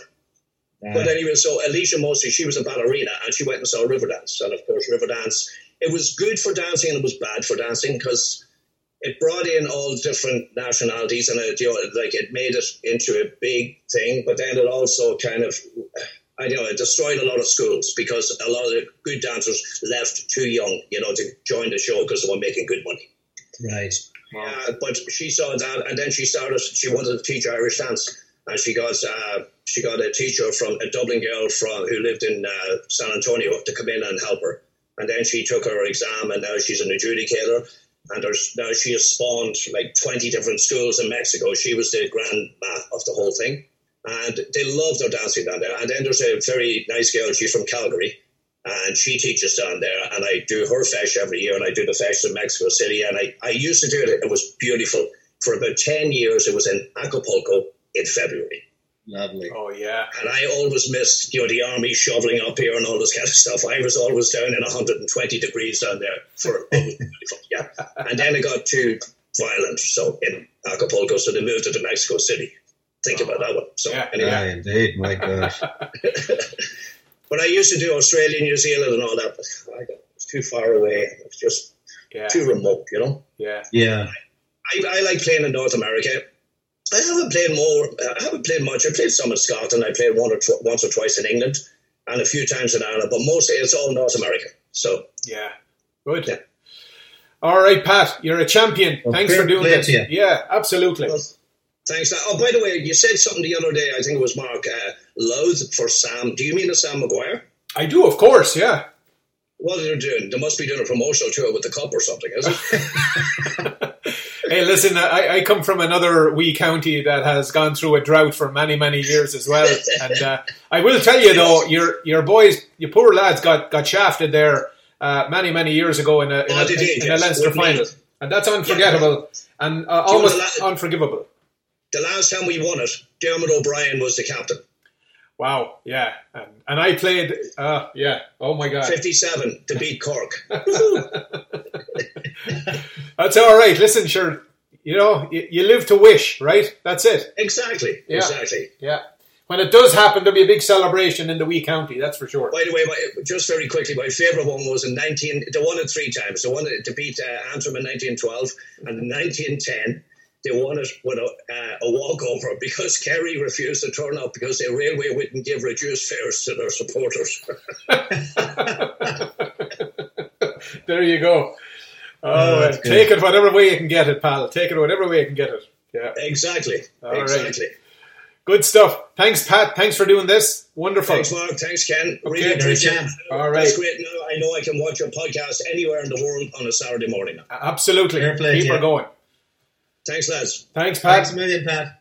Kenny, I'm going to play uh, the High Kings here, and uh, appropriately called uh, the Music Makers here. Beautiful. When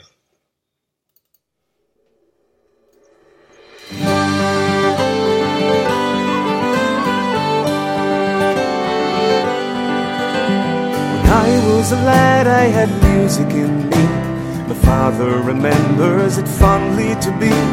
He said I had rhythm before I could walk. All his heart songs last, though his time has passed.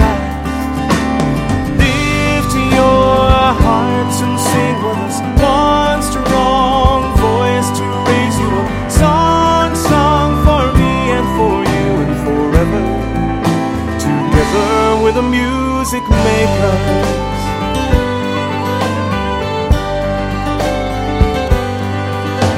Just well I remember her singing to me the sweetest of voices there ever could be. My mother's keepsake, it's plain now to see, was a secret key, her beautiful melody.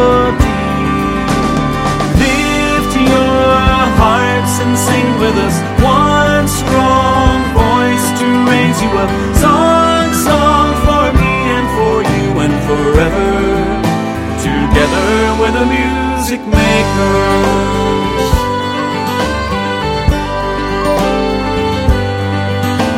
A traveling piper, that was his trade. They danced at the crossroads to the music he made. The Baroncole's gone now, but his legend survives. They have his tunes today. Distant pipes still play.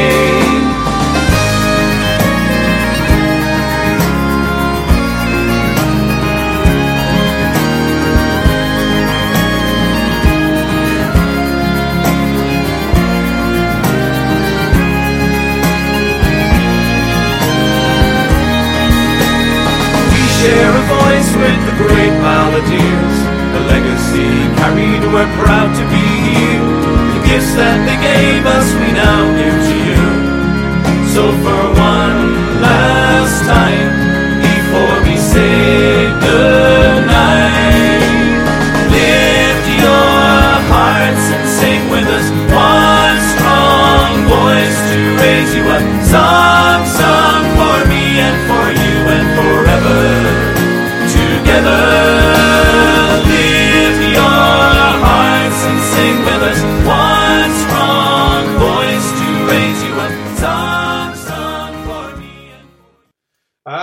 Kenny.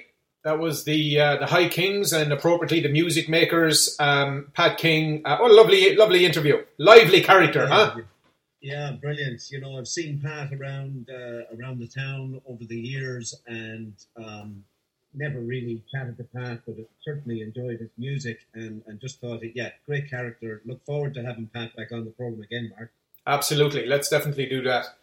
Now, um, Speaking of, um, sorry, go ahead. I was going to say to you, uh, um, I wanted to, to chat a little bit about some guests that we have lined up for next week, pal. Yeah, we already have in the bag. Um, I, you know, most of our listeners, well, they may know that uh, sadly we're losing Ambassador Jim Kelly. He's uh, moving on to, uh, to a new role, and we uh, we will have Ambassador Jim Kelly on next week. He will be saying his his goodbyes to the community, at least in that sense, from us, and. Um, you know, it's uh, it's too bad that we, we can't gather. Although there's there's talk of maybe some small gathering just to uh, to, to say goodbye to to uh, Jim. But um, Jim will be on the program next week, along with uh, our pal Johnny B. Broderick. And uh, Johnny, of course, is a is a songwriter. And Mark, I have to tell you, Johnny sent me out his CD of all his songs that he wrote. Yeah. and uh, uh, there's classics on it now. I tell you. We'll be playing plenty from that next week. Uh, Johnny is, is the manager of Sean Keane and, and got Sean on the program there a few weeks ago, who was brilliant. And Johnny is a character himself, so looking forward to chatting him to him next week as well. Super. Brilliant. All right, pal. Well, listen, uh, it's a gorgeous day out there. I know that we have listeners probably listening in places where the weather isn't as nice, uh, but you and I are looking out at a beautiful uh, sunny day here, and it's um, we've got the itchy feet. But um, listen, twelve twenty six. I'm going to go out here with a couple of tunes that we won't drop her dead here at uh, at uh, at um, twelve thirty. Um, so, but you can drop off, pal. I'll play the tunes out here and uh, go and enjoy the rest of your day. That little swim, uh, I'm sure, uh, will feel very good, and whatever libation is in order just after that will probably taste quite good. So, I was uh, I had notions of going on a bit of a bike ride now, so I might back off that a little bit. Oh, you don't want to be exposing yourself to that heat, Mark. Now, take it easy. Maybe I'll bike up to the Galway Arms. There you go. That's an idea indeed. All right, very good. All right, Kenny. Thanks for listening, folks. Thanks, Mark. Great job on the music and uh, and the interviews there. And we'll chat to you next week. Slán. Same to you, pal. Here's Aslan and Crazy World.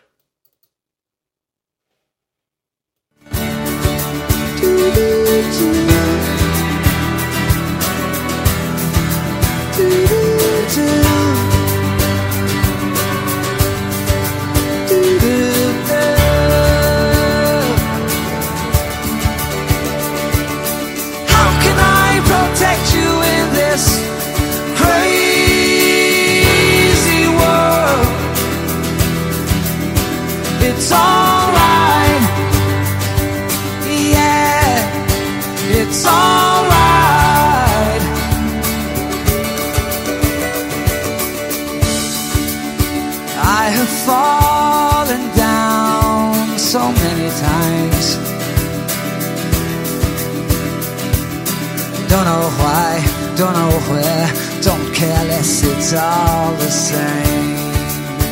Yeah. I have traveled through so many towns. Don't know why, don't know where, don't care less, it's all the same. Yeah. So how can I protect you in this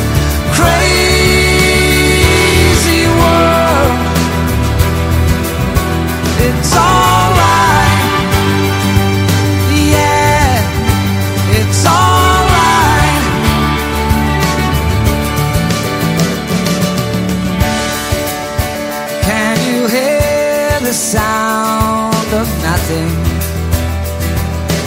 Nothing. Nothing's right, all the same. Love is blind, love is real. Don't you know that love is what you feel? It's alright.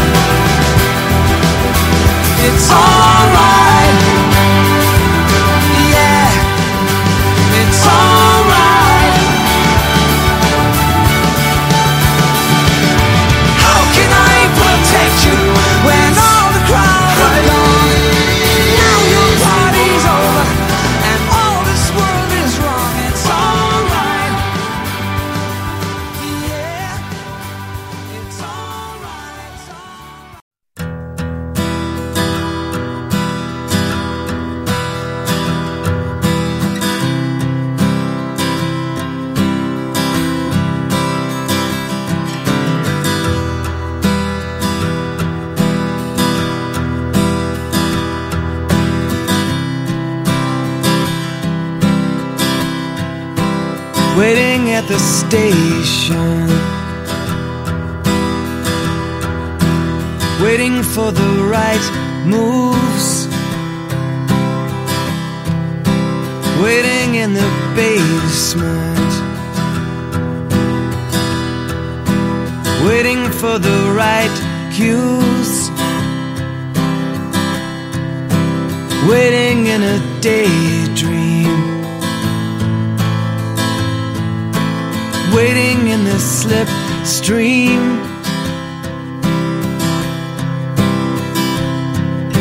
Waiting, waiting in the right bars, waiting in the right shoes, waiting in a fast car.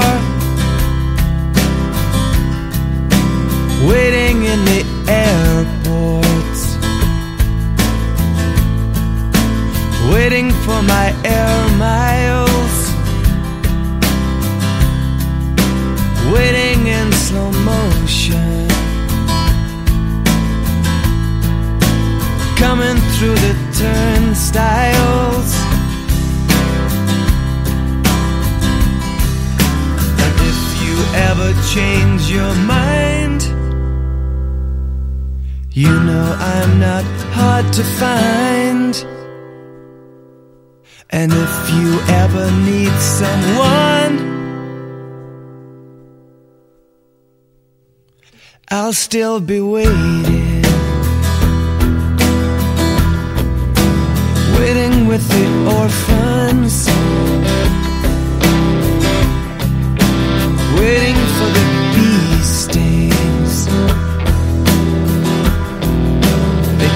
That success brings.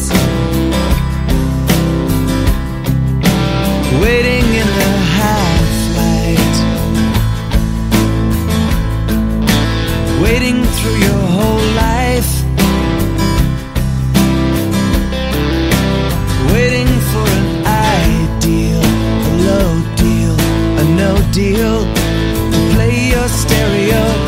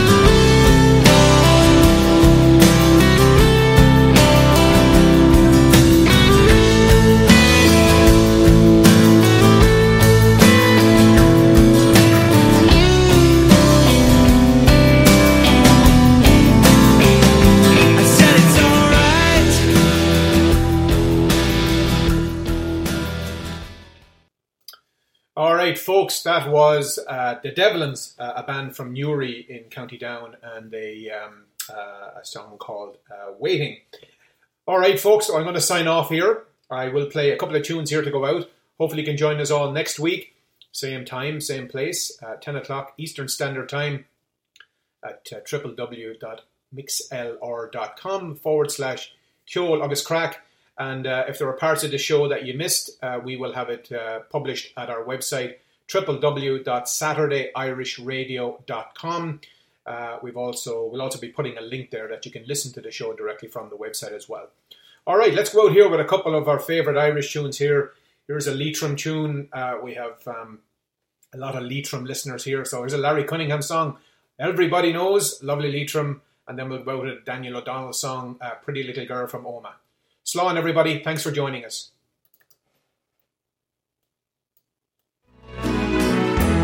Last night I had a pleasant dream. I woke up with a smile. I dreamt that I was back again in dear old Erin's Isle. I thought I saw Lough Allen's banks in the valleys down below. It was my lovely Leitrim where the Shannon waters flow. I stood enchanted by the scene of grandeur and light. I headed off for Carrick Town before the dark of night. I passed Sheemore, that fairy hill where flowers widely grow. And I saw the grave of Finn McCool where the Shannon waters flow. The next I saw was Fenagh town with her ancient abbey walls where the preaching of her holy monks re-echoes through her hall. I stood with reverence on the spot, reluctant for her to go. From the town of saints and sages where the Shannon waters flow. I have traveled far through these great lands from the east unto the west. But of all the islands I have seen, I love my own the best.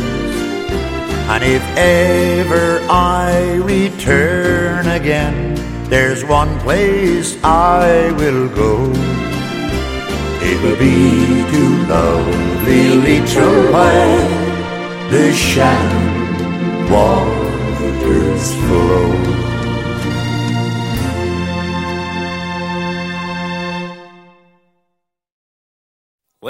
Up in the north in Old Tyrone, there's a pretty little girl I call my own. She's the sweetest rose Ireland's ever grown. And sure as the moon and stars above, I'm falling head over heels in love with a pretty little girl from Omagh in the county of Tyrone. There's cute little girls in Ulster they're just as pretty in Monaghan. This to every roving eye is known. But I guess that I'd be out of bounds, cause there between the northern towns, there's a pretty little girl from Omagh in the county of Tyrone. She wears my ring, tells a friend she's going to marry me. Best of all, she tells them all she's happy as can be. Oh, lucky me. Well, I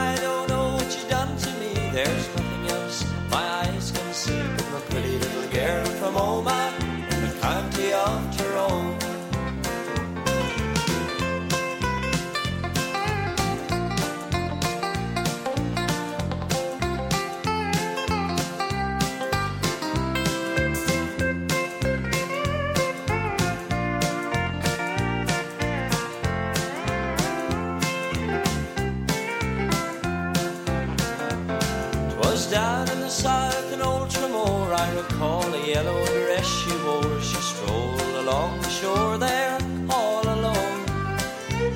But I guess it was my lucky day. She came there on holiday, my pretty little girl from Omagh in the county of Tyrone. She wears my ring, tells a friend she's going to marry me. Best of all, she tells them all she's happy as can be.